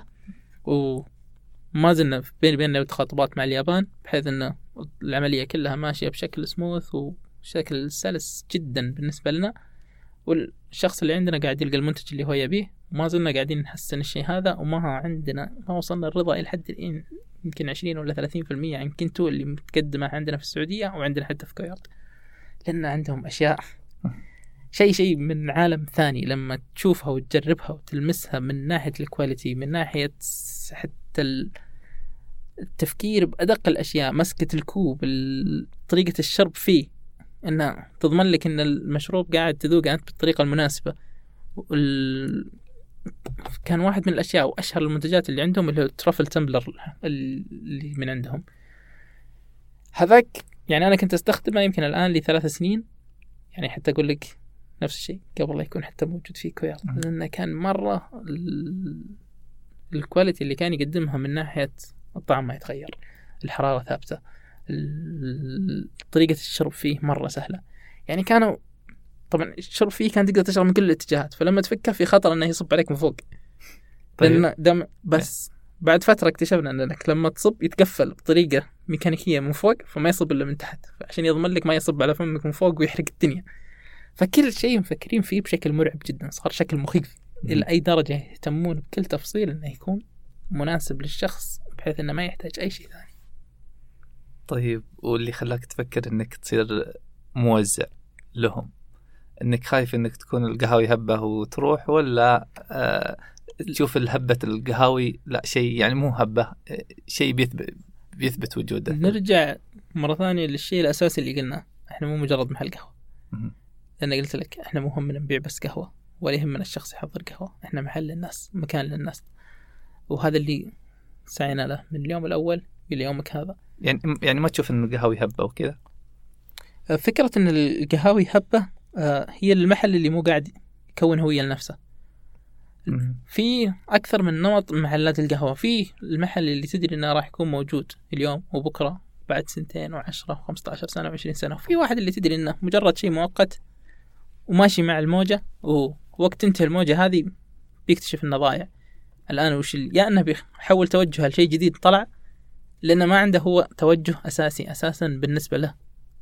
كمحل أو كمحل قهوة. أنت وش قاعد تقدم؟ إذا أنت قاعد تقدم قهوة كلنا قاعدين نقدم قهوة. وشفنا الأرقام الأخيرة كانت من وزارة التجارة اللي كم محل قهوة فتح في السنة الماضية. وكان العدد كبير جدا. وما زال طبعا ما يغطي الرياض الرياض ما يغطيها شيء. وهذا اللي مخلي كل أحد ينجح. لأن السوق حقنا ما زال يحتاج شيء. يحتاج يحتاج يحتاج محلات. يعني في كوريا كان تلقى ستاربكس فوق دانكن مو جنبه فوقه. يعني وصلوا مرحلة إن المحلات صارت فوق بعض مو جنب بعض. وما زالوا يعني قاعدين تشوفهم متمددين. طيب متى تنتج؟ يعني بتنت ولا ما راح تنتهي خلاص القهوة اللي واحد من مكاتب العقار اللي دخلت عليهم. أضحك إلى يومك أنا أضحك وأستأنس بالسالفة. كان يقول لي إنكم أشغلتونا. كل واحد اليوم الثاني جايني يبي يفتح محل قهوة. قلت له طيب وش اللي موجود على مكتبك؟ كان عنده زمزمية قهوة عربي. قال قهوة السلام عليكم. رحت ومشيت. يعني انت قاعد قهوة قدامي. قدامي قاعد تستخدم المنتج اللي أنا أبغاه. وقاعد وقاعد تستحقر الشغلة. طيب انت قاعد تتقهوى واي واحد يجيك قاعد تقهوي. فشلون قاعد تقول إنه إنها أشغلتونا ولا ما أشغلتونا؟ فمعناها إنه شيء ناجح وشيء شغال وشيء من عصور وهو موجود. يعني ما راح ينتهي اليوم ولا راح ينتهي بكرة راح راح يتطور إيه. بس نهاية آه مستحيل مستحيل لانها هي صايرة من المشروبات الأساسية يعني من الأشياء اللي كانت طورت الغرب بدأت تخليهم يتفوقون علينا إلى درجة ما أنهم عرفوا القهوة. أول كانوا على مشاريبهم الروحية وغيرها كان وقتهم ضايع لأن البريكات عندهم كانت معتمدة على المشاريب هذه. فاعرف أنه بعد ال break مضيع الرجال خلاص. فلما جتهم القهوة غيرت ال- المفهوم هذا وصارت تحسن تركيزهم للعمل أكثر. عكس عندنا كان التركيز من زمان من وجود القهوة العر- العربية عربي. من من يعني من أزمنة عديدة وهي موجودة عندنا عكس اللي كان عندهم. فهذا اللي ممكن إنه كان محافظ على تقدمنا بشكل أكبر. كان عندهم ملهيات أكثر من اللي كانت موجودة عندنا. فدخلت القهوة فصار لقوا مشروب بديل. يغنيهم في وقت البريكات وقت اجتماعاتهم وقت يبون يتكلمون وقت يبون. فصارت هذيك تأجلت لليل. والنهار له صار مشروبه. ف... فهذه حتى يعني إنها ساعدت من التطور اللي صار موجود عندهم. فتتكلم عن يعني مشروب موجود من مئات السنين. من شبه المستحيلات إنه يختفي أو يروح. لأنه هو صار أساسا ضمن نمطك اليومي ضمن ال lifestyle حقك. بدون قهوة في ناس يعني يشوفون الحياة منتهيه في يومه ما يقدر يبدأ. معاناة رمضان ما. عدم وجود قهوة. اي ف تتكلم عن شيء واصل للمرحلة هذه. الروتين اليومي للشخص مو بس السعودي حتى يمكن الخليجي والعربي. قهوة المغرب. هذه موجودة في كل بيت. في كل بيت. إذا ما هي يومية فهي أسبوعية على الأقل في جمعه لازم كلنا مجتمعين وانت قهوة. وين بنروح؟ بنت قهوة. وين بنجلس؟ بنت قهوة. قبل نتعشى إيش بنسوي بنت قهوة. إذا خلصنا متعشين بنت قهوة. قهوة. سواء شاهي قهوة. بس بنت قهوة. فأنت تتكلم إنه ضمن يومك العادي القهوة موجودة في كل شيء. فكيف تتصور أن شيء مثل هذا ممكن ينتهي؟ يعني إذا جابوا مشروب والله بيطغى على القهوة وقت هذاك اليوم نسولف بس إلى ما يجيبون وما راح يجيبون ما أتوقع إنه في شيء بيقدر يتفوق على قهوة. كويس. تعج- يعجبني روح ذا اللي عندك. لأن في كثير يعني يشوفون إنها زي بتصير زي البرجر وزي ال- ال lifestyle ه بيروح. نفس الشيء. البرجر محلات من خلقة الدنيا وإلى يومك موجودة. مم. مو بس ال fast food. كلهم موجودين. ليش هم موجودين؟ لأنهم هم مو قاعدين يبيعون برجر بس. نفس الحكاية إحنا مو. قاعدين نبيع قهوة بس. مستحيل إن في business قاعد يفكر يبيع المنتج حقه بس ويمشي ويمشي ويستمر. لأنه ما عنده الهوية ما عنده توجه ما عنده الناس المناسبة له. يعني في أمريكا ممكن تدخل أذكر أدخل محل قهوة كل الناس اللي فيه طبع واحد. الملابس واحدة الأشكال واحدة. تلقى مثلا هذا المحل والله حق الهبس هذا حق الناس السوداوية واليمز والخرابيط هذه. كل محل له جوه وله ناسه. يعني في محل إذا لقيت واحد بدون وشوم تستغربه. هذا مو من أهلنا. لأن أذكر دخلت وجلست أناظر يمين أناظر يسار ثلاث أرباع اللي موجودين كلهم تلقى أوشام وتلقى ما أدري إيش. الباريستا نفسهم نفس النمط. تلقى أوشام وملابس مقطعه وما أدري شلون ونظام الما أدري إيش. محل ثاني تلقى حقين الدبابات وحقين الهارلي والشغل هذا وتلقى اللحى كلهم. خلاص هذا محل كون له هوية. لما تدخل تعرف انه هذا مثلا مو المحل اللي يناسبك. أنا اللي يناسبني المحل الثاني والله اللي جنبه. ناس هذا والله قاعد يقرأ هذا قاعد يذاكر هذا قاعد على اللابتوب يشتغل هذا. فكل واحد بيدخل المحل اللي بيناسبه. فأنت لما تخلق لك فعلا مكان مناسب لبيئة معينة راح يجونك وراح يستمر وضعك موجود. وراح تاخذ معك التجربة هذه لأن الناس جاية عشان الشيء هذا مو عشان القهوة. لأن قلت لك القهوة تلقاها في كل مكان. تجربة أكثر من بس التجربه حقتك اللي تناسبك أنت كشخص لما تدخل تلتفت يمين ويسار وكلهم نفس الناس اللي يناسبونك ترتاح أنت أساسا حتى لو ما تعرفهم. وهذا اللي يفرق بين محل بدون هوية ومحل هوية مستمرة وموجودة بالنسبة له. وش الميزة إذا كنت محمصة في نفس الوقت؟ المحمصة بشكل أساسي ميزتها إنك أنت اللي تخلق شكل القهوة حقتك. يعني إحنا بالنسبة لنا مثلا نمط الحمص حقنا لما يعني لما الشخص ياخذ معنا فترة خلاص يتعود على الطعم هذا. لما تذوق قهوة من عندنا وتذوق قهوة من محل ثاني. يعرف إن هذه حقتنا. مو معناها هذيك سيئة بس لا يعرف إن هذا شغلنا إحنا. آه من الأشياء اللي نخطط نسويها إن نعيد تعريف التفضيلات عند الناس. يعني لما تروح لواحد يقول لك والله قهوتي أنا أحسن شيء الكولومبية. طيب ليه؟ والله ما أعرف من يوم يشربها وتعجبني. الكولومبية أساسا فيها أنواع وتختلف عن بعض اختلاف تام. من التجارب اللي قلت شفتها وكانت جميلة جدا وإن شاء الله أنه في الفترة القريبة يعني خلينا نقول بعد العيد لأن العيد جاء الحين وفي لخبط جدولة الناس بين مسافرين وقاعدين. آه كانت من الأفكار اللي موجودة آه ال blind cupping اللي هو تجي وتجرب قهاوي وأنت ما تعرف أي نوع من كل قهوة هذه يعني تكون مرقمة بطريقة معينة أنت اللي عليك تكتب اللي عجبك وإيش اللي عجبك فيها. راح تنصدم من كمية النتائج إن الناس كانت تفضل شيء واكتشفوا إنه اختاروا شيء ثاني مختلف تماما. ليه؟ لأن في ناس حصروا أنفسهم في تجارب معينة. في ناس حصروا أنفسهم والله في نمط معين. وما يدري عن الأشياء الثانية ما جربها هو أصلا بس خلاص هو ارتاح لهذا ويبقى مع هذا. وقت يجرب وقت يكتشف. يعني أذكر كانت فيه الموضة. أنا بالنسبة لي كان عندي ترند غير طبيعي إني أطلب قهوة من كل مكان في العالم مو بس من عندنا. وعادي تلقانا أساسا يعني سالفة ال trading والتجارة بيننا وبين بعض في أكياس القهوة. خلاص عطني هذه خذ هذه وعطني هذه. لأن كل واحد تلقاه طالب من مكان واللي سافر وجاب معاه واللي ما أدري إيش. غير لأن أحيانا ودك تنوع بالتجارب لأن كان عندنا هنا شوي المحامص مرة قليل عددها جدا. فهذه واحدة من المزايا الأساسية كونك محمصة. الميزة الثانية آه، طبعا في شيء راح يجيك أثره بعدين اللي هو على مستوى ال cost. ال cost أعلى بكثير كونك محمصة من محل قهوة. في التأسيس. في التأسيس. لأنك راح تضطر تشتري الحماصة عندك البن الأخضر عندك ال... غ... تكلفتها عالية الحماصة؟ أي لأن هذه من الإشكاليات الأساسية لما الناس بتبدأ. يعني في بعض الحماصات توصل مئة ألف مئتين ألف ثلاثمية ألف توصل والأرقام يعني خرافية. بس طبعا تختلف حسب الحجم وحسب الاستيعاب لها. ففي البداية ممكن إنك تتحمل كوست عالي بس إنه على مستوى الزمن أنت راح تكون مرتاح جدا من ناحية التكاليف اللي بعدها راح تجيك بس انها على مستوى التأسيس صعب جدا. لأن أي أحد يقدر يتحملها من البداية. في طبعا تشالنج ثاني أو تحدي ثاني إنه قدرتك أساسا أنت على الحمص. أنت كيف تضمن إنك قاعد تنتج بن محموص بطريقة مميزة أو بطريقة ممتازة؟ ما إحنا قاعدين مميزة طريقة كويسة بس خلها. كيف أنت تضمن إنك كل حمصة قاعدة تسويها قاعدة تعطي نفس النتائج؟ دائما أقول التحدي في الحمص مو إنك تطلع حمصة كويسة إنك تكررها. أول ما بدينا الحمص أذكر كان الهدف إني أسوي حمصة شينة وأسويها شينة نفس كل مرة. نفس الطعم مو الهدف إنها تطلع كويسة. لا لا لا أبغاها شينة كل مرة. بنفس الشين هذاك. لأن كان التحدي الأساسي كيف تكررها مو كيف أساسا طلعتها كويسة. لأنك تقدر تطلع حمصة كويسة بالصدفة. تقدر تطلعها بالمعايير اللي تعدلها أنت في كل حمصة.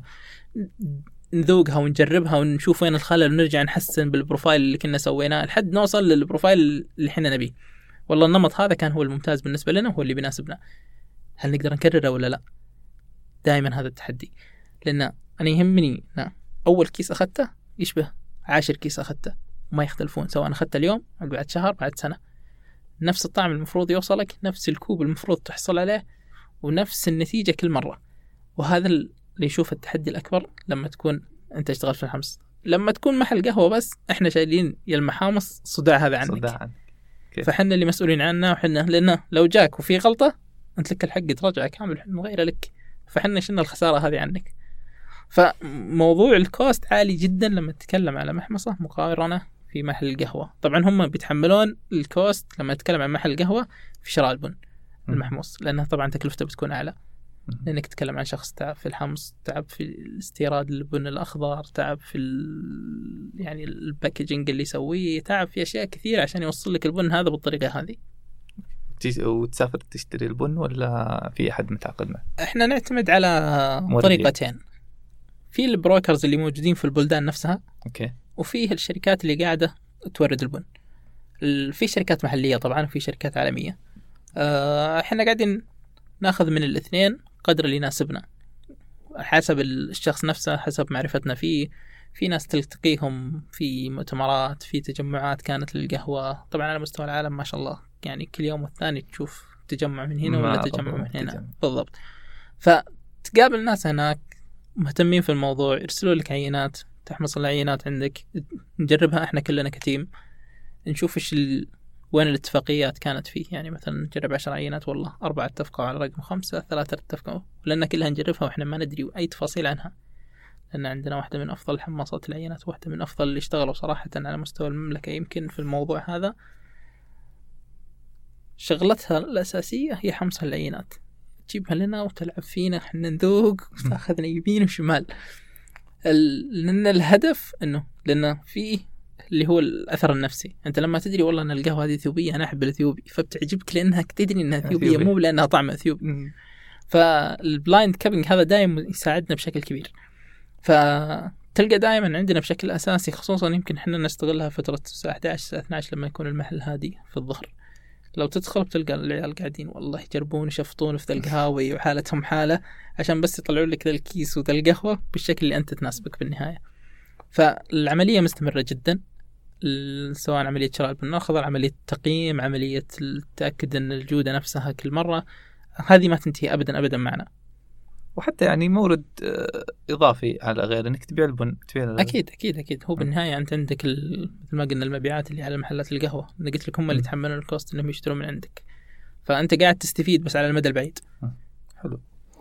أه وصيانة الأجهزة صعبة؟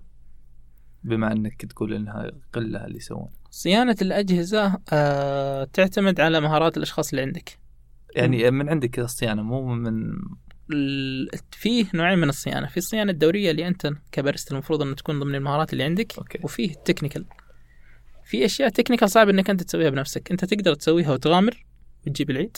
مم. أنا من الناس اللي قد يعني يعني لولا رحمة الله كان الله يستر وش صار. لكن كنت فاتح ماكينة كنت قاعد أحوس فيها لأني بصلحها. أنا كان عندنا ايفنت بكرة ولازم الماكينة تجهز. طيب. فكان في مشكلة في التبخير مثلا كان يقطع. فكنت فاكها وقاعد أعدل بحق التبخير فالخزان كان حار. فكان في مشكلة زي الانسداد كان موجود لأنه. معبي هواء بزيادة ف فكنت قاعد أحاول أغير في الضغط. فثلاث ثواني كانت بوريك المقطع بعدين. ثلاث ثواني كانت بس بعت على الماكينة كان الصمام الأمان حق ال- السلندر اللي هو حق التبخير انفتحت كلها وصار يبخر في الهواء. البخار المكان- حار المكان اللي كان وجهك موجود فيه ولا كنت موجود بالضبط. أنا كنت ناظر من فوق. فتكلم إنه جاي لي مباشرة. فيعني لولا إني رحت بس خطرها مرة عالي. فيه؟ انك تسويها خصوصا إن شخص ما هو ما عنده الخبرة ال technical. يعني أنا عندي خبرة بسيطة وأقدر أفهم بالحوسة هذه شوي. نرجع مرة ثانية لاني دراستي شوي كانت مناسبة. للموضوع هذا. بس مو ال level هذا. فنقدر نحوس بالأشياء البسيطة بس في أشياء تحتاج تدخل خبير بالنهاية. فبالنهاية إحنا موجودين الوكلاء اللي موجودين هنا يعني من ناحية الصيانة ال- خلينا نقول نصف سنوية أو السنوية إنهم يجون يشيكون على الأشياء ويتأكدون إن كل شيء ماشي. الصيانة الدورية هي اللي تضمن لك إنك ما تحتاج الصيانة نصف السنوية أو. السنوية هذه. لأن نهاية اليوم لازم تنظف الماكينة. وتتنظف صدقني من كل الاتجاهات. مواد كيميائية ونتأكد إن بعدها لازم تطحن فيها بن وتسويه بحيث انه ما تتأثر الطعم من بكرة. آه، الطواحين شبه شكل يومي. لازم تتنظف. طبعا تقريبا يمكن عندنا الحين أربعة لخمس أشخاص يعرفون ينظفون كل المكاين. آه طبعا والحلو برضو والشيء اللي مهم جاي دائما عندنا اللي هو كل أحد يعلم الثاني. أنت عندك خيارين عندنا. الأول أنك تحسن من نفسك. ما عندك وقت تحسن من نفسك حسن غيرك. ما في شيء اسمه إنك تقعد ثابت. لأن ثباتك استخدمه. في اي إذا أنت قعدت على مكانك ولا علمت أحد غيرك يتطور فإحنا معناها وصلنا لمرحلة الثبات اللي ما نبيها. فأنت عندك الخيارين هذه والحين أذكرهم فيها من جديد عشان سمعوا فمرة مهمة جدا هذه إنك تعطي المعلومات اللي عندك للشخص الثاني. وهذا شيء من الأساسيات اللي موجودة وهو اللي محسن الكواليتي إنها دائما عندنا مرتفعة الحمد لله. وبشهادة الناس مو شهادتنا لأن بالنهاية إحنا مهما قلنا ما في أي فائده من الشيء اللي نقوله لين ينعكس ونسمع من الناس. وشيء حلو مرة إنه يجونك يعني أذكر في العيد اللي راح عيد الفطر كان يضحك الموضوع إنه يقول كانوا يسولفون عن محل قهوة كل من جاني قال لي كانوا يسولفون عن محل قهوة عندي وبالأخير صار حقك وما أدري إيش كانت السالفة. فمرة جميل الموضوع إنه يوصلهم بالحس هذا إنه الناس قاعدة تتكلم والناس قاعدة تشرك وهذا أفضل أسلوب دعاية أنا أشوفه موجود على مستوى العالم. الورد اوف ماوث هذا حتى يعني في في وثوق من الناس. هذه حتى لو كان هذا يعني اللي اشتغلنا عليه من اليوم الأول هو اللي اقوله كل مرة. الناس هي اللي تحكم عليك ودايم الناس إحنا اللي نشتغل عليهم.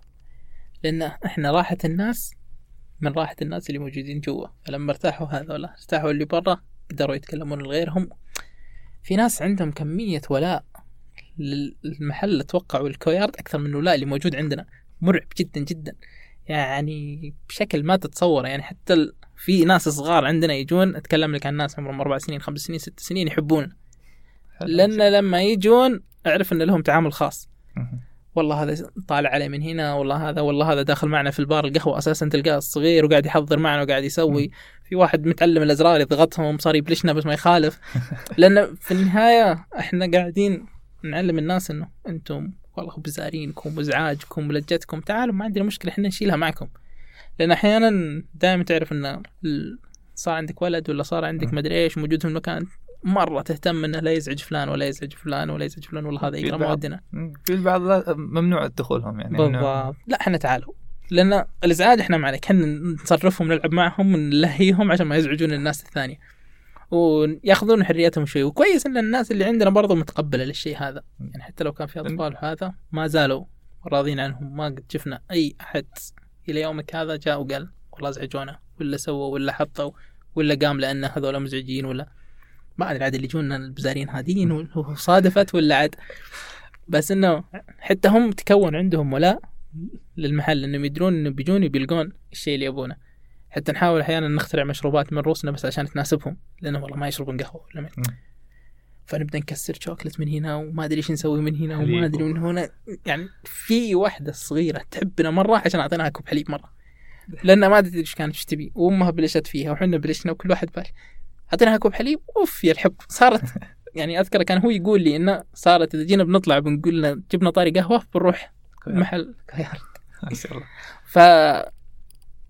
هذا الشيء الحلو والشيء اللي قاعدين نشوفه أقول لك يعني من الصغير للكبير. الناس الناس الناس والناس. بعيدها إلى يوم الدين. الناس هم اللي بيفرقون معك في كل شيء. الناس هي اللي تقدر تشيلك. الناس هي اللي تقدر تطلعك. الناس هي اللي تقدر تميزك. الناس هي اللي تقدر تتكلم عنك وتخلي الناس غيرها تجيك. وتستمر السلسلة هذه وما تنتهي. إنك ما إذا أنت مركز على الموضوع هذا صدقني كل شيء ثاني أنت تقدر تحله. أنت تقدر تغير قهوتك. أنت تقدر تحسن مكانك. بس الناس إذا ما عجبتهم مهما سويت ما راح يفرق. لأنه ليه بيجيك أصلا والناس قاعدة تتكلم عنك بشكل سيء. فما راح يشوف لا مكانك ولا راح يذوق قهوتك. لأن بالنهاية هو عنده التصور إنه لما بيجيك ما راح يلقى ال experience اللي يبيها. فصدقني ما راح يعني لك لو أنت جنب بيته. فممكن يروح المحل يبعد عنه عشر دقائق ممكن يروح المحل يبعد عنه نص ساعة بس لأنه ضامن التجربة حقته هناك وما راح يغامر. خصوصا يعني أنا أكثر شيء أحبه لما يجينا أحد ويقول ترى جايبة عشان أوريه إنه وش اللي عندكم ولا ترى جاي م- يعني في ناس يجونا تخيل من ناس من جدة ناس من الشرقية ناس من ما الجنوب. ناس من ومين اللي جايبة؟ خوية ولا جايبة؟ مدري إيش. تعال بذوقك تعال. بوريك اللي قاعد أقول لك عنه. تعال اللي أقول مرة يفرق معنا الشيء هذا بشكل كبير. يعني ممكن إنه يفرق معنا في يومنا كله. حتى إحنا نفسياتنا تختلف لما نشوف تفاعل ردة الفعل هذه. لما شخص يقول لك والله أنا ترى بيتي وما أدري وين وجاي قاطع لك نص ساعة ترى عشان قهوتكم. لما واحد قال يقول صادفت والله كان عندنا دورة قريبة من عندكم كنت تتقهوى بس الله يشغلكم كأنكم بلشتوني الحين. أجي كل يوم أقطع مشوار. هذه الأشياء تفرق معنا كثير تفرق معنا كثير. من ناحية انه كيف الناس ردة فعلهم كويسة تجاهنا. وفي أشياء بسيطة إحنا قاعدين نقدمها لهم. يعني في من أشهر الأشياء اللي موجودة في محلات القهوة حتى المطاعم اللي هو ال card stamps عبارة عن اللي يختم ست مرات وأخذ قهوتك ببلاش. هذا أكثر شيء أنا محاربه. وال team معي يوم قلت لهم الفكرة اللي موجود؟ قالوا ما نبيه مع إنهم كانت ضمن اقتراحاتهم ان. نبيه ليه؟ أكره شيء بالنسبة لي أنا وحتى التصور عندنا ك team علاقة ال business. يعني ال customer to business هذه وال business to customer سيئة جدا. أو إنه يعني لما الكرت يعطيك إياه أنت مجبور إنك تقدم له المشروب هذا لما يخلص انت لا لا لا تعطيني الكرت. تعالي وأنا بعطيك إياه. ولا ولا تفكر تحاسب من عندي. مم. أنت شوفك أنا كل يوم أعرفك. أنا أعطيك إياه بدون ما تجيب لي كرت بدون ما تجيب لي شيء. يعني كل الشباب عندهم الصلاحية التامة. يقدم أي شيء مجانا ويعطيه اللي يبي ويسوي اللي يحط. طبعا الناس بيحاسبونهم على هذا. لأنه خلاص إحنا مكونين علاقة بالنهاية مع الناس. أنت أكثر من مجرد شخص قاعد يجينا ياخذ قهوته ويمشي. الموضوع بيننا مو موضوع بس إنه والله اخذنا منك وأعطيناك. فهذا فارق كثير بالنسبة للناس. وكثير ما راح يجون يعطون الاقتراح هذا. والله موجود يا جماعة وندري عنه ونعرفه ومشهور جدا. بس حدثني عن فرق الشعور. لما تاخذ المشروب أنت لأن إحنا عاطينك إياه ولان نعرفك وبين إنك جاي ومعطي الكرت هذا وإحنا مجبورين إن نعطيك إياه. يعني أذكر إني كنت في محل مرة وكنت جالس قريب من البار. حرفيا رامي الكرت رمي على ال- البار واحد كابتشينو. لأنه يدري إنك ما تقدر تقول لا لأن بالنهاية مع الكرت هذا حقه. إحساسه تماما مختلف لما يجيك أنت تجي لما والله لأن نشوفك كثير ولأن مدري إيش مشروبك اليوم علينا. إحساسها تختلف تماما لما تجي وتقول لي والله أنا مختم ولا أنا ما أدري. إيش. وشفناها بعيننا وفرقت معنا مع إنهم يزعلون أحيانا إنه لا بنحاسب و... بس أنا نسوي حركات مالك. عندنا حركات نخليهم ما يدفعون. يعني شوف الموضوع شلون تحول صار التحدي إن نخليهم ما يدفعون بدون ما إنها تعالوا وادفعوا. فكلها يعني الأفكار بسيطة جدا بس تفرق بشكل كبير جدا من ناحية العملية من دخول الشخص لين خروجه كيف الشعور اللي أخذه. وهذا أهم شيء بالنسبة لنا. قبل حتى تقول لي تكاليف قبل تقول لي مدخول حقكم قبل تقول لي أي شيء. آه يمكن من أشهر الناس اللي معتمدين على الشيء هذا هم أبل. أبل المعيار حقهم هو رضا العميل مش عدد المبيعات. كم عميل أرضيت؟ مو بكم عميل بعت عليه. هذا من أفضل ال deals اللي شفتها لأن هذا نتيجته راح تكون تحسن المبيعات. Apple عندك ناس ممكن تشتري لها أي شيء. لو يطلعون سلك. شراء شروها. طلعوا سماعة شروها. طلعوا ما أدري إيش. ال- ال- ال power bank اللي يجيك cover الجوال موجود من خلقة الدنيا ومن شركات كثير اليوم طلعوهم كأنه إنجاز عظيم. بس لأنه عنده الإيمان إنهم دائما يقدرون يرضونه مهما سووا مهما حطوا مهما كان الشيء ضعيف ولا آخر شيء كانت اللي طلعت سالفة العالم اللي هو كان القاعدة حقت الشاشة اللي كان سعرها حوالي ألف دولار. قاعدة عبارة عن قاعدة. لو تروح تسويها أنت ما كلفتك 50 ريال 100 ريال. بس العالم لأنها أبل لأنهم يثقون فيهم لأنهم يدرون إن همهم رضاهم ما عندهم أي مشكلة في السعر هذا. لأن في النهاية الهدف حقهم الأساسي رضا العميل مو هدفهم إني بعت واحد ولا اثنين ولا ثلاثة. العميل صدقني بيجي بيشتري 20 منك بس لأنك رضيته. أو أعطيته التجربة اللي هو يهدف لها. لما تدخل متجر أبل كم واحد يجيك؟ عندك ثلاثة عند الباب ينتظرون. و50 واحد الأكثر من الزباين اللي موجودين. تلقى 20 30 40 واحد. وخذ لك هي لغات يتكلمون. مو يتكلم لك لغة واحدة ولا لغتين. تلقى لغة البلد يتكلمها واحد. الإنجليزي يتكلم واحد. تلقى لك واحد من هنا إيطالي ولا واحد من هنا ما أدري إيش. فيحاولون قدر الإمكان تلقاها أكثر من لغة موجودة بحيث يضمنون إن كل أحد لاقي الجواب بالنسبة له. لما تتكلم إن رضا العميل موجود كل شيء يجي بعده كل شيء يجي بعده. نرجع مرة ثانية الحين ونرجع القاعدة الأولى الناس. الناس. الناس. يعني كويارت مقهى الناس. ومن يومه هو بيظل إن شاء الله. والناس هم اللي تحركوا والناس هم اللي يحطون والناس هم اللي يغيرون. شكرا على وقتك. صدق يعني تجربة آه، يعني فيها غير يعني مثلا لو فيها فلسفة أكثر من وراء الاسم كويارد وراء ال... والله أنا ما أتوقع أنه بيكفي وقت أن نتكلم لأن يعني كان ودي أنه الموضوع أو الحوار يكون مرتب في عناوين بس أدري أن لو حطينا عناوين مم. والله نخليها ونروح. إيه هذا هي. لأن حجم ال- الفكرة أكبر بكثير مما نقدر أن نغطيه في حوار أو في ساعة أو في ساعتين. لأن في أشياء كثير طبعا صعوبة البدايات. المراحل الانتقالية في المايلستونز اللي صارت.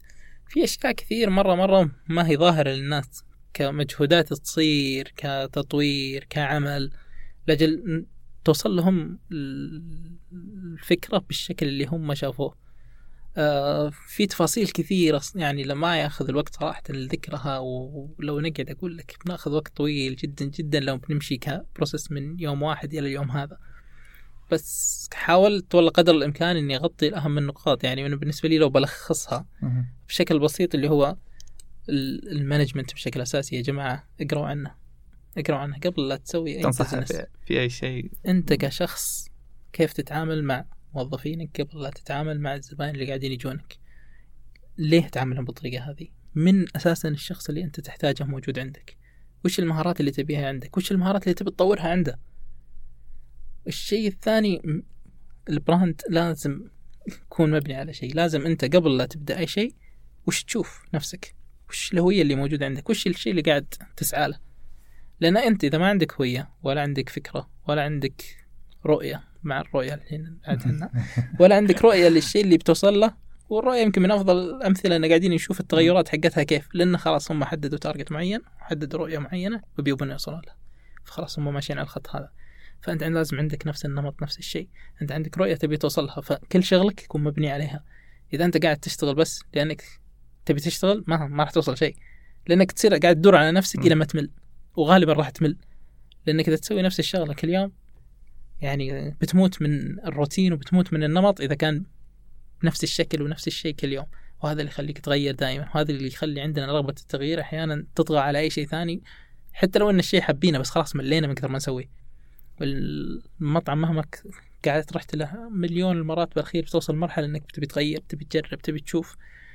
فما بالك لو انه عملك وعملك مو بالشيء السهل اللي تقدر تغيره كل يوم. يعني صح. مو بتقول اليوم مليت قهوة من هذا بتقهوه من هذا. مو على كيفك بتقول بخلي الوظيفه ذي بروح أشتغل عند الثاني. صح. فمرة مهم إنه يكون عندك فيجن أنت تبي توصل له وهدف تبي توصل له. الشيء الأخير وهو الاساسي والاول اللي هو كيف تحصل على رضا العميل كيف تخلي الناس اللي أنت تبيها تجيك كيف توصل لك. كل هذا مهم جدا ومن أهم الأشياء قبل لا تفكر إنه الموضوع مادي ولا الموضوع إنك تبي تحصل فلوس ولا الموضوع لأن بالنهاية كلنا قاعدين نشتغل نفس الهدف. بس إنه الفكرة إنه كيف تكون أنت نفسك عشان توصل للهدف هذا. وهذا اللي بيفرق معك في الأخير. فعلا. وهذا اللي أشوفه يعني في نجاح كوير الله أتمنى لكم إن شاء الله يعني فروع كثيرة وما أدري وش آه. خططكم المستقبلية بس إن شاء الله بإذن الله. إحنا بدينا من عندك الحين بدينا نثرنا عندنا قهوتنا عندك. بعد نشوف. شلون التقدم بيصير من اتجاهكم؟ آه يعني في أذكر ناس كثير يعني أنا حاولت إني أذكر أشياء من الأمثلة اللي أقولها ناس جوني يسالوني ناس يفتحون محلات ناس يبون يسوون يبون يبون يبون. خذ لك من الناس تجيك. يعني في واحد كان يجوني يعني مرة تعبني هذاك. كان يقول إحنا قاعدين نشتغل على ال brand ونشتغل ونشتغل ونشتغل ونشتغل ونشتغل حلو ممتاز بالعكس إنك بادئ بال brand. جاني بعدها بفترة. قال الآن لو شريت قهوة وما انباعت أقدر أرجعها. قلت لا تفتح محل. إذا أنت تتوقع إنك بيجيك قهوة ما أنت قادر تبيعها لا تفتح محل. القهوة السيئة تنباع قبل القهوة الكويسة. ما في قهوة ما تنباع. ما في شيء اسمه قهوة ما تنباع. فإذا أنت عندك شك إنك تقدر تبيع القهوة كنسل الموضوع من الحين. كنسل الموضوع. لأن في أحيانا يجيك ناس ما عندهم أي استيعاب للفكرة اللي هو اللي بيدخل فيه. في يعني شيء سهل مرة مو بلازم أنت تسويه. جيب لك واحد يعرف. عادي مو عيب يا جماعة. جيب لك واحد يعرف جيب لك واحد فاهم الشغلة جيب لك واحد بخص الشغلة. فكرة ال... يعني المف... جتني واحدة نفس الحكاية كانت تفتح محل قالت أهم علي إن تكون القهوة كويسة. قلت طيب القهوة كويسة بعدين؟ وأعطيتها مثال اللي هو روحي محلين. أنا قلت لها كم محل قهوة تحبين تروحين لك اليوم؟ هو محل ممكن تروحين لك قالت اثنين. قلت كم محل قهوة؟ عادي تاخذين من قهوتهم. قالت كثير. قلت كم مرة رحتي هذولا وكم مرة رحتي هذولا؟ اسكت اسكت لأن درت الموضوع يفرق وإن اللي مهم مو القهوة فعليا. صح خلاص كذا حتى من غير نفس. يعني إيه، فهم. لأن هي في النهاية التجربة اللي أنت تخلقها للناس من يوم يدخلون إلى ما يطلعون. ليه هو قاعد يجيك؟ يعني إحنا مثلا من بدينا سالفة تصنع الفرق آه في team دخل معهم ال vision. عجبتهم السالفة. لأن هم من الناس اللي حاسين إنهم مجحودين. مجحودين و... فيوم لقوا في ناس عندهم cause وقاعدين يناصرونه جو يناصرون معه لأنهم يحبون المنبوذين هذول خلينا نقول بطريقة مختلفة. فجو دعموا الفكرة هذه هم زيادة. مع إنهم ما لهم دخل وما عندنا أي شيء vegan ما عندنا أي شيء يناسبهم. بس إنه لأنهم شافوا في cause وشيء يناسبهم هم برضو نفس الفكرة. على قولة سيث جودن يقول اصنع قبيلتك يعني سوي لك ناس يدعمونك هي لأن في واحد كان في تويتر رهيب كان كاتب كاتب إذا قاعد تفتح مقهى بدون هوية أقول لك قفل من الحين. أو بدون مجتمع قفل من الحين. بعدها بيومين كانت بداية الحملة حقتنا. لقيته أذكر حاط كان quote tweet وكاتب هذا اللي يقوله. فحلو مرة لما الناس تستوعب ويفهمون اللي أنت قاعد تقدمه واللي أنت قاعد تسويه. لما يصيرون يعني أذكر في واحدة هي هذه حقت البلاستيك. والله إني أذكر ذاك اليوم جت اني شلت هم. كانت الأكواب الزجاج عندنا الناس مشكلتها. يعني أنا ما كنت ودي أقولها. ما عندهم استيعاب إن هذه اكواب زجاج يا جماعة واضح إنها اكواب زجاج. يرمونها في الزبالة. وما ندري إحنا. فصار عندنا نقص حاد فيها. يعني كان عندنا فوق الظاهر 45 50 كوب وصلت إلى 12 كوب و13 بس. لأنهم يرمونها يحسبونها استخدام واحد. كوب قزاز. عشان دافعين فيه مبلغ وقدره. وبرضه كنتوا. إيه شوف كل انت كل وراح. اشيائك حتى ملاقيك كنت. وراح الكوب هذا فاكتشفنا إن عندنا نقص حاد بسبة السالفة هذه لأني واحدة شفتها قدام عيني ترميه بس إيش أقول لها؟ قلت خلها لين خلاص. تروح وبتأكد. لأني خفت إنها فعليا كوب ثاني. شيء كله فعلا رميتها في الزبالة. والله إن البرحة اللي جنبنا نلقى فيها ملاعق أحيانا. ذاك اليوم ما أدري من رايح يتعبث هناك ولقيت ملاعق. فمرة ال... وصعب إنك تجي وتقول ولا تحط علامة ترى يا جماعة الكوب لا ترمونه. يعني بايخه أساسا حتى شكلها. بس إن هذه من الأشياء الكوست اللي إحنا متحملينه بسبب الشيء هذا. ف أذكر هذيك جت وأنا شفتها جت. وشلت الهم لأني أدري ما في. شفت ترى أنا أظني أتابعها. هي رؤوم؟ لا لا مو روم روم تجينا تجيك. وحابة السالفه لا لا, لا. لانها صارت في فلوقات تنزلكم. إي شفتها. واصنعوا الفرق شفتها. الأخير الأخير شفتها. آه روم تجينا من زمان مرة ترى مرة مرة مم. من زمان. ومرتاحة لأن المكان هادي وتلقى تجي القهوه اللي تبيها. أنا أذكر يوم هي تصور أذكر اشوفها تصور أقول إيش عندها هذه شنده. إنها كاميرات وقاعد تسوي ما أدري إيش قاعد تسوي أشياء. لا هذه كانت واحدة ثانية. عائلتهم كلها مهتمة في المجال هذا. ان تجي أحيانا هي خواتها وتجينا. كل العائلة يعني ما شاء الله عندهم سالفة البلاستيك هذه منبوذة تماما. لا يعني حتى لما تأخذ كوب ما تأخذ straw تشرب مباشرة من الكوب. أوه. ما موضوع عندهم strict جدا. دائما معها تلقى علبة الموية تلقى معها الشنطة هذه ال tote bag. دائما تلقى عندهم restriction مرة عالية في الموضوع هذا. فأذكر إني دخلت بروح أشوف فاتورتها وينها عشان أقول لهم يا عيال انتبهوا إنكم تعطون بلاستيك بس ما لقيت اسمها. لقيت اسم شخص ثاني. كانت كان اسم مسجل بأمل وهو كان مسجل غلط. أه. فما لقيت فاتورتها فرحت. فعقب قاعد أشوفهم قاعد يقول لها كوب بلاستيك. شوف ما أدري يمكن جالس قلت شوف شوف شوف اذا كرشتهم الحين. فقال جات قالت له هذا ما أشرب فيه أنا. أبغاك. إي. رحت لها بعدين وقلت لها ترى واحد اثنين ثلاثة إني دورت اسمك ما لقيته وان ترى عندنا مشكلة في الأكواب كذا كذا. وكنت بنفس الوقت قاعد أشتغل على طلبية جديدة إني عشان أجيب الأكواب هذه. فقلت والله إني قاعد أشتغل عليها الحين. لأن مرة يهمنا إحنا إن كل شخص قاعد يلقى الرضا اللي هو يبيه. حلو. لأن بالنهاية خصوصا لما شخص جاء ولقى الشيء لازم يلقاه مرة ثانية.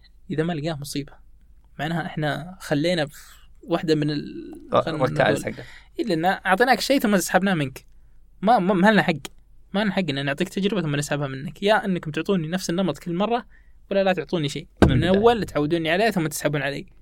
فهذا يمكن من الأشياء الحساسة مرة والناس مرة حساسة. مرة حساسة. الحين عندنا في سالفة ال vegan وال vegetarian هذولا. حساسين جدا. مرة حساسين. مرة حساسين. أنا مرسل في ال group رسالة للشباب قبل أسبوع. يا عيال لا أشوف بدائل الحليب مخلصة. لأن سالفة إنهم يجون وما يلقون الحليب اللي هم حقهم واللي دروا إنه سنة نقدمه يقومون الدنيا عليك. ما يقعدون. وهم ما شاء الله عندهم دعم البعض غير طبيعي. ترى أشوفك آه، شو اسمه أحب الشيء اللي قاعد تسويه عشان كذا. هو طبيعي أنا ما أسوي شيء الا أنا حابه إيه حتى عشان وأنت تتكلم عنه واضح إنك قاعد لأن حتى وظيفتي اللي أنا أشتغلها ك IT auditor مستحيل كنت أرجع لولا اني حاب الشغله يعني أنا من وش اللي كنت أشتغل 24 ساعة ما أنام. ما كنت أنام. حرفيا ما كنت أنام. حتى لما كنت أنام تراني نايم وأنا أفكر. ما زلت قاعد أفكر. يعني أحيانا أرجع البيت على أساس إني بنام. واللي يصير إني أجلس قاعد مغمض بس إني قاعد أهوجس هذا ما سويناه هذا بنسويه هذا بنعدله هذا بنبدله. وتروح ساعات مو ما تتكلم عن دقائق تتكلم عن ساعات. تروح جاء والله بكرة وأنا قاعد على السرير لا أنا اللي نمت ولا أنا اللي قمت واشتغلت. بس انه على الأقل تقول إنك مغمض ومريح. فكنت ما أنام أنا كان دوامي عبارة عن تقريبا تسع ساعات أطلع خمسة ونص. هذا في اليوم الطبيعي. وتعرف شغل البنوك وشغل. هذه انسى إنك تطلع خمسة ونص ولا تطلع على الوقت. تقعد إلى سبعة تقعد إلى ثمانية ثم أطلع وأروح المحل. كنت في فترة أنا اللي أفتح المحل. فأروح وأطلع سريع سريع خمسة ونص سباق للمحل. كويس إنه كان قريب يمكن عشر دقائق ربع ساعة أفتح المحل. حتى لو أدري إنه يمكن ما يجيني إلا في اليوم هذا خمسة ولا ستة بس هذول لازم يجون ياخذون اللي هم يبونه يلقون الشيء اللي هم جايين عشانه. لأن الخمسة هذول هم اللي بيجيبون لي الألف بعدين. لأن أنا ما راح أغامر في واحد.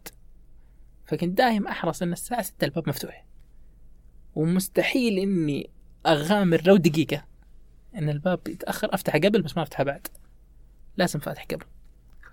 لأنها كانت متعبة شوي بس إنها كانت على الأقل الآن قاعد أشوف أثرها الحين. الثمر حقها. يعني الحمد لله الآن يمكن حتى لو أنا مو موجود كل شيء ماشي بنفس الرتم ونفس كل شيء. لأن كلهم عندهم الاستيعاب إحنا شو نبي نوصل له هذا يوم كنت أبغى يعني ألقى وسيلة اتصال ما كنت كنت مسافر وقتها. اي بس جيت الكويارد كويارد هو نفسه وكل شيء نفسه. كانوا قالوا لي قالوا لي أساسا قال لي حتى اكرم شاري هو اللي قابلك قال ما أعطيك رقمه. لأن معطيهم أنا لأنه ليه ما يعطيك مو الفكرة إنه أنا ما أبغى اكلمك ولا ما إيه أبغى لا لا أكلم لا كتير. حتى أنا أصلا كانت عندنا لأن إحنا لازم نتعود كان لأن إحنا لازم نتعمد إنه مو محل قهوة. إحنا منظومة كاملة. مم. في شخص شغلته المبيعات. في شخص شغلته إيه وش التواصل. تبي أنت مني؟ شغلته. علمني أنت وش تبي وأنا أوجهك. ممكن تجي وتلقاني أنا وأجاوبك ترى نفس الشيء. ولا حتى أنا أصلا بالعادة إني أدخل أقول هذا رقمي وصله. يعني حتى كشخص هذا رقمي وصله ليه؟ لأن تجي منه إذا كان مو بشخصه هو تجي منه المبادره ال- يعني المبادرة إنه هو يبغى. التواصل. إيه. إيه أكثر من إنها لا عطني رقم وأنا بتواصل إنها معه. تفرق كثير بالنسبة لنا لما تكون في خطوط واضحة. مم. لأن بالنهاية هي بروسس عملية كاملة من إلى. يعني أقول لك في واحد قد جاني مرة في المحل وسألني أنت اللي تحمص هنا؟ قلت ليش قال ان عندي أسئلة عن الحمص وما أدري إيش ما أدري إيش ما أدري إيش. خلاص شوف الشباب فيه الإيميل تقدر تتواصل معهم. أنا اللي أحمص. ومعي اثنين يحمصون معي. بس ما أقدر أجاوبك أنا الآن لأن الوقت اللي بعطيك إياه هذا ما هو لك ولا هو لي. مم. أنا الآن ماسك الشغلة هذه. فلو وقت نتفق على ال- الوقت الوقت أفضل. هذا أنا ما عندي أي مشكلة أعطيك كل اللي تبيه. مستعد اتساعد مع أي واحد مم. وأعطيك كل شيء يبيه بس وقت اللي مخصوص له. لأني أذكر قعدنا يمكن قعدت معه ولا ربع ساعة بعدين يعني ما أخذت وقت. بس الفكرة كانت إنه خلاص أنا فضيت نفسي لك في الوقت هذا. وحتى هو يكون واضح عارف إيش يبي. بالضبط. لأن في كثير والله أحيانا ما بقايل إنك تعطيهم وجه بس إنه ودك تخدمهم. ودك تعلمهم. ما عندك وقت. لما تجاوب على سؤال مشكلته يروح ل 20 سؤال. أو أنا ما عندي تجيني اتصالات أحيانا من ارقام وأرد. ووقت أرد سؤال ورا سؤال ورا سؤال ورا سؤال. الشغلات في عندي ناس شغالين عليها. مم. أنت المفروض تسأل الناس المعنية. اللي أعطاك رقمي أصلا غلطان. مم. لأن المفروض أعطاك رقم الشخص الثاني مو رقمي أنا. عشان كذا أنا ما أحب إني أكلم أحد لأن أنا برجعك لهم ترى. يعني لا تحسب انك إذا وصلت لي إنك اختصرت العملية أنت طولت العملية أنت زدت نقطة زيادة. أنت زدت خلينا نقول عتب الدرج زيادة عشان توصل للشيء اللي أنت تبيه. بس المشكلة الناس دايم إحنا وين راعي المكان؟ وين ال... الأونر؟ وين المدري إيش؟ ليه؟ وش تبي فيه. والله ما راح يفيدك بشعره. صح. لأن كل الأشياء عند الناس وهو بيحولك على الناس. بس أنت الفكرة العامة اللي إيه، عندنا والتصور المدير. وين المدير؟ لا في واحد ماسك الشغله الفنيه في واحد ماسك يعني كويس انه في بعض الناس اللي نتعامل معهم عندهم الوعي هذا اللي وين مسؤول المبيعات؟ وين مسؤول مدري مين؟ وين مسؤول مدري مين؟ فهو عارف مين الشخص اللي يبيه ومو كل أحد للأسف طبعا بالطريقة هذه. بس إنه ما زلنا إحنا في قيد عملية تطور يعني وإحنا قاعدين نحاول نأسس process معينة من أول يوم تتعامل فيه معنا. ما نبي الموضوع يتغير عليك. فلما تجي تتعود إنه والله في ناس إلى الآن يكلموني أنا لما يجوني بيطلبوا يسوون طلبية ولا شيء لأن أنا عودتهم على كذا فأنا مضطر إلى يومك هذا أنا آخذ طلباتهم بنفسي. لاني خلاص أنا عودتك على كذا ما راح اشيلها منك ما أقدر اشيلها منك. لأني مالي حق أنا عودتك على كذا. هذا الغلطة من عندي أنا في البداية ان ما كونت ال structure هذا أو لأننا كنا عددنا قليل. حلو. فأنا مضطر إني أكمل معاك لأني أعطيتك تجربة معينة. وتعودت التعامل يكون عن طريقي فأنا بكمل لك بالتعامل على عن طريقي إلى ما نقول خلاص. لأن خلاص أنا عودتك على process معينة فبمشي معك عليها. مم. لأن التجربة الأولى هي نفسها المفروض التجربة الثانية والتجربة الأخيرة والتجربة اللي بتستمر إلى ما تقول أنت خلاص ولا نقول إحنا خلاص ولا تغير شيء. وهذا الشيء اللي قلت لك نطمح له دائما آه، تجربة واحدة مهما كانت اليوم بكرة سنة. هي هي هي. أتمنى لكم التوفيق أجمعين يا رب أجمعين. شكرا صدق على وقتك يعني. والله عاد.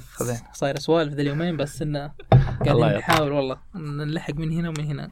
طلعت معنا حلقة حلوة. والله أنا شطبت. سويت ترى برج الطاحر درج ما أدري إيش شيء غريب. الله يعطيك العافية. الله يرضى عليك عبد الرحمن. شكرا لسماعكم. في وصف الحلقة حسابنا في تويتر وحساب الضيف. في حال أعجبتك الحلقة لا تنسى تشاركها مع أصحابك. فمان الله.